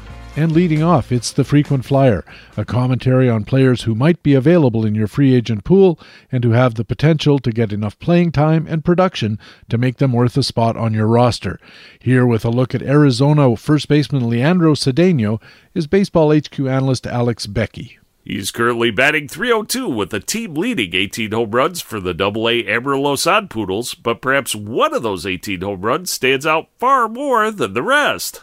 Quoting USA Today's Casey L. Moore from Sunday, July 17th, 23-year-old first baseman Leandro Cedeno might not be considered among the Arizona Diamondbacks' top prospects, but there will be plenty of buzz about him after Saturday night. So what's the buzz? Again, quoting Casey Moore, Cedeno on July 16, 2022, unloaded a towering 527-foot home run to center with an exit velocity of 113 miles per hour, the longest recorded home run in the StatCast era, according to MILB.com. Wow. To put that in perspective, only two Major League players, Nomar Mazara and Giancarlo Stanton, have belted home runs over 500 feet in the StatCast era since 2015, according to USA Today. Still, Cedeno's 527-foot blast was considerably well short of Joey Meyer's record-setting 582-foot wallop in 1987, according to USA Today. Amazing. Even so, worth noting, prior to 2022's 18, Cedeno has never belted more than 14 home runs in a single professional season. That's why 23-year-old Arizona Diamondbacks first base prospect Leandro Cedeno, like all of our frequent flyers, should be considered to be a long shot, who may be worth a flyer if he is still available in your league. Once again, Cedeno is batting .302 for the Sod Poodles with 17 other home runs. However, what's likely to go unnoticed with all the home run buzz is that Cedeno's on-base percentage has improved dramatically in 2022, driven in part by almost doubling his 5.7% walk rate in 2021 to 9.9% in 2022. Remember, baseball's best batters will have walk rates above 10%, and Cedeno's 9.9% walk rate, if rounded up to 10%, would place him in that category, according to the tools and research available to you at BaseballHQ.com. Additionally, Cedeno is currently seeing 3.9 pitches per plate appearance, up from his career average of 3.3 pitches per plate appearance, where our research at BaseballHQ.com shows that batters that work deeper into the count via pitches per plate appearance tend to display more power as measured by their linear-weighted power index on BaseballHQ.com, further suggesting that Cedeno's power gains in 2022 may be sustainable. In other words, the underlying skills and yard work appear to support the buzzworthy incredible power gains of 23-year-old Arizona Diamondbacks first baseman Leandro Cedeno is our frequent flyer for this week. For Baseball HQ Radio, I'm Alex Becky at BaseballHQ.com. Baseball HQ analyst Alex Becky has his frequent flyer commentary here at Baseball HQ Radio every week. Now it's time for Extra Innings, my weekly comment on baseball and fantasy baseball, and this week I'd like to talk about the changing environment of Major League pitching. At the break, Major League teams had played 1,384 games. In all of those games so far, Major League teams have put 752 pitchers out there. That's about 44 per team across the full season. Now, it's hard to know what will be the pace of the arms cavalcade as the season moves along. On one hand, teams should have a solid idea of which pitchers they want to carry them the rest of the way, but on the other hand, the also-rans might want to audition more guys, and contenders might be anxious to replace anyone with even a modest tough streak. In any case, 44 pitchers per team will dwarf what went on in the previous few years. Ignoring the short season, which we all want to do, right? The 2019 mark was 27.7 pitchers per team, and 2021 was 30.3 pitchers per team. So if 44.0 remains the same, it's a big jump, and even if it falls by quite a bit, it's still a big jump. One of the obvious results of how more pitchers per team affect the game is way fewer innings per pitcher. I talked about this a bit on our Tuesday special All-Star Break Roundtable edition, but let me rehash the high points and maybe add some details. In 2017, through about the same number of games, 638 pitchers had at least a third of an inning pitched. This season, as I mentioned, that number has shot up to 752. That's 18% more pitchers this year. And what about innings? Well, I'm glad you asked. In 2017, 59 pitchers threw 100-plus innings. This year, that 59 has shrunk to 36. And in 2017, 13 pitchers threw 120 or more innings. This year, 3. I went on and classified pitchers as full-time starting pitchers if they had no more than 3 games that weren't starts and more than 70 innings pitched. That's about 125 inning pace for a full season. By that definition, there were about 7 fewer full-time starters this year than in 2017. But innings by full-time starters are down 8% versus 2017. Strikeouts are down 9%, pretty much in proportion. But wins by full-time starters are down 12% this year versus 2017. The bigger drops in wins might reflect more starters getting the early yank and thus more wins moving to the bulk guys and the other relievers. So, we have more starters getting fewer innings, 53 2/3 per full-time starter then so far this year, 45 now. Fewer strikeouts, fewer wins. We might think that most of those stats are going to relievers, but when we look at the same stats using full-time relievers, that is, pitchers with no starts, we get a different idea. Innings, strikeouts, and wins are basically the same this year for relievers as they were in 2017. What we do have these days is more stats going to part-time starters. They've got some starts this year, but they've pitched less than 70 innings. They make up about the same percentage of all pitchers today as they did back in 2017, but their share of total innings is up 32% for part-time starters versus 2017. Their share of strikeouts is up 36%, and the share of wins by part-time starters is up 26% this year versus 2017. We have to assume that this trend is not going to change as more and more teams realize that the Tampa experiment is not only working as far as pitcher efficiency, but it's way more efficient financially. The $35 million or $40 million it costs for a season of Max Scherzer or Garrett Cole could legitimately pay the salaries of an entire staff of short-inning starters and reasonably decent relievers. And putting together such a staff could leave a team competitive in the traditional starters categories of strikeouts and especially, as we've seen, of wins.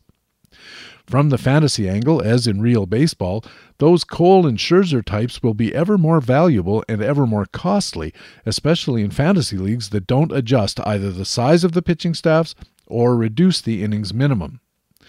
Even leagues that do reduce or even eliminate innings requirements will see the top starters retain a lot of value because their sterling decimals will be even more impactful on a team context with fewer total innings. But again, the part-time starters could be a factor. In 2017, their ERA was a little over 5, not the kind of thing you want to throw out there regularly.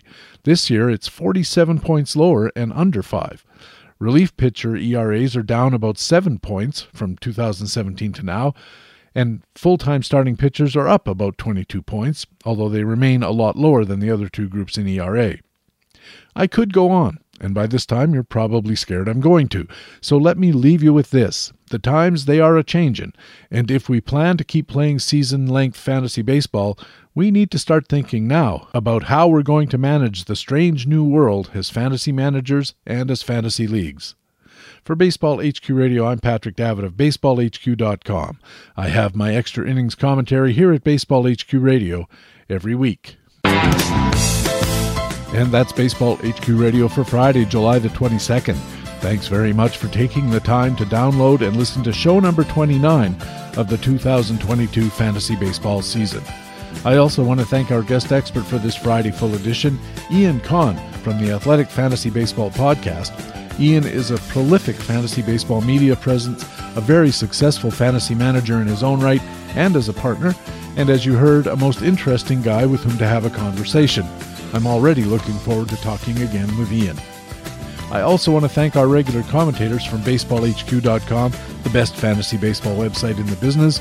Our Market Watch commentators were Harold Nichols and Ray Murphy, and our frequent flyer commentator was Baseball HQ analyst Alex Becky. I'm Patrick Davitt, your extra innings commentator and the host of Baseball HQ Radio. I sure hope to see you on the BaseballHQ.com subscriber forums. Also, remember you can stay in contact with Baseball HQ on Facebook and on our Twitter feed at Baseball HQ. You can also follow my personal Twitter feed at Patrick Davitt, where you'll always be the first to know when a new podcast is available. Please tell your friends about Baseball HQ Radio. Take a second to go wherever you catch your pods and leave Baseball HQ Radio a good review and a rating. It really does help us find new listeners, and that helps us keep the podcast going. If your pod getter of choice doesn't find Baseball HQ Radio, let us know about that or anything else on your mind by emailing bhqradio@gmail.com. Thanks again for listening. We'll be back again next Friday with another Friday Full Edition featuring an expert interview with Rudy Gamble from Rasball, plus all the usual great stuff. We'll have our National and American League news analysis, our Baseball HQ commentaries, and Rudy Gamble on next Friday's Full Edition of the podcast with Fantasy Baseball Intelligence for Winners. It is Baseball HQ Radio. We'll talk with you again on Friday, and for now, so long.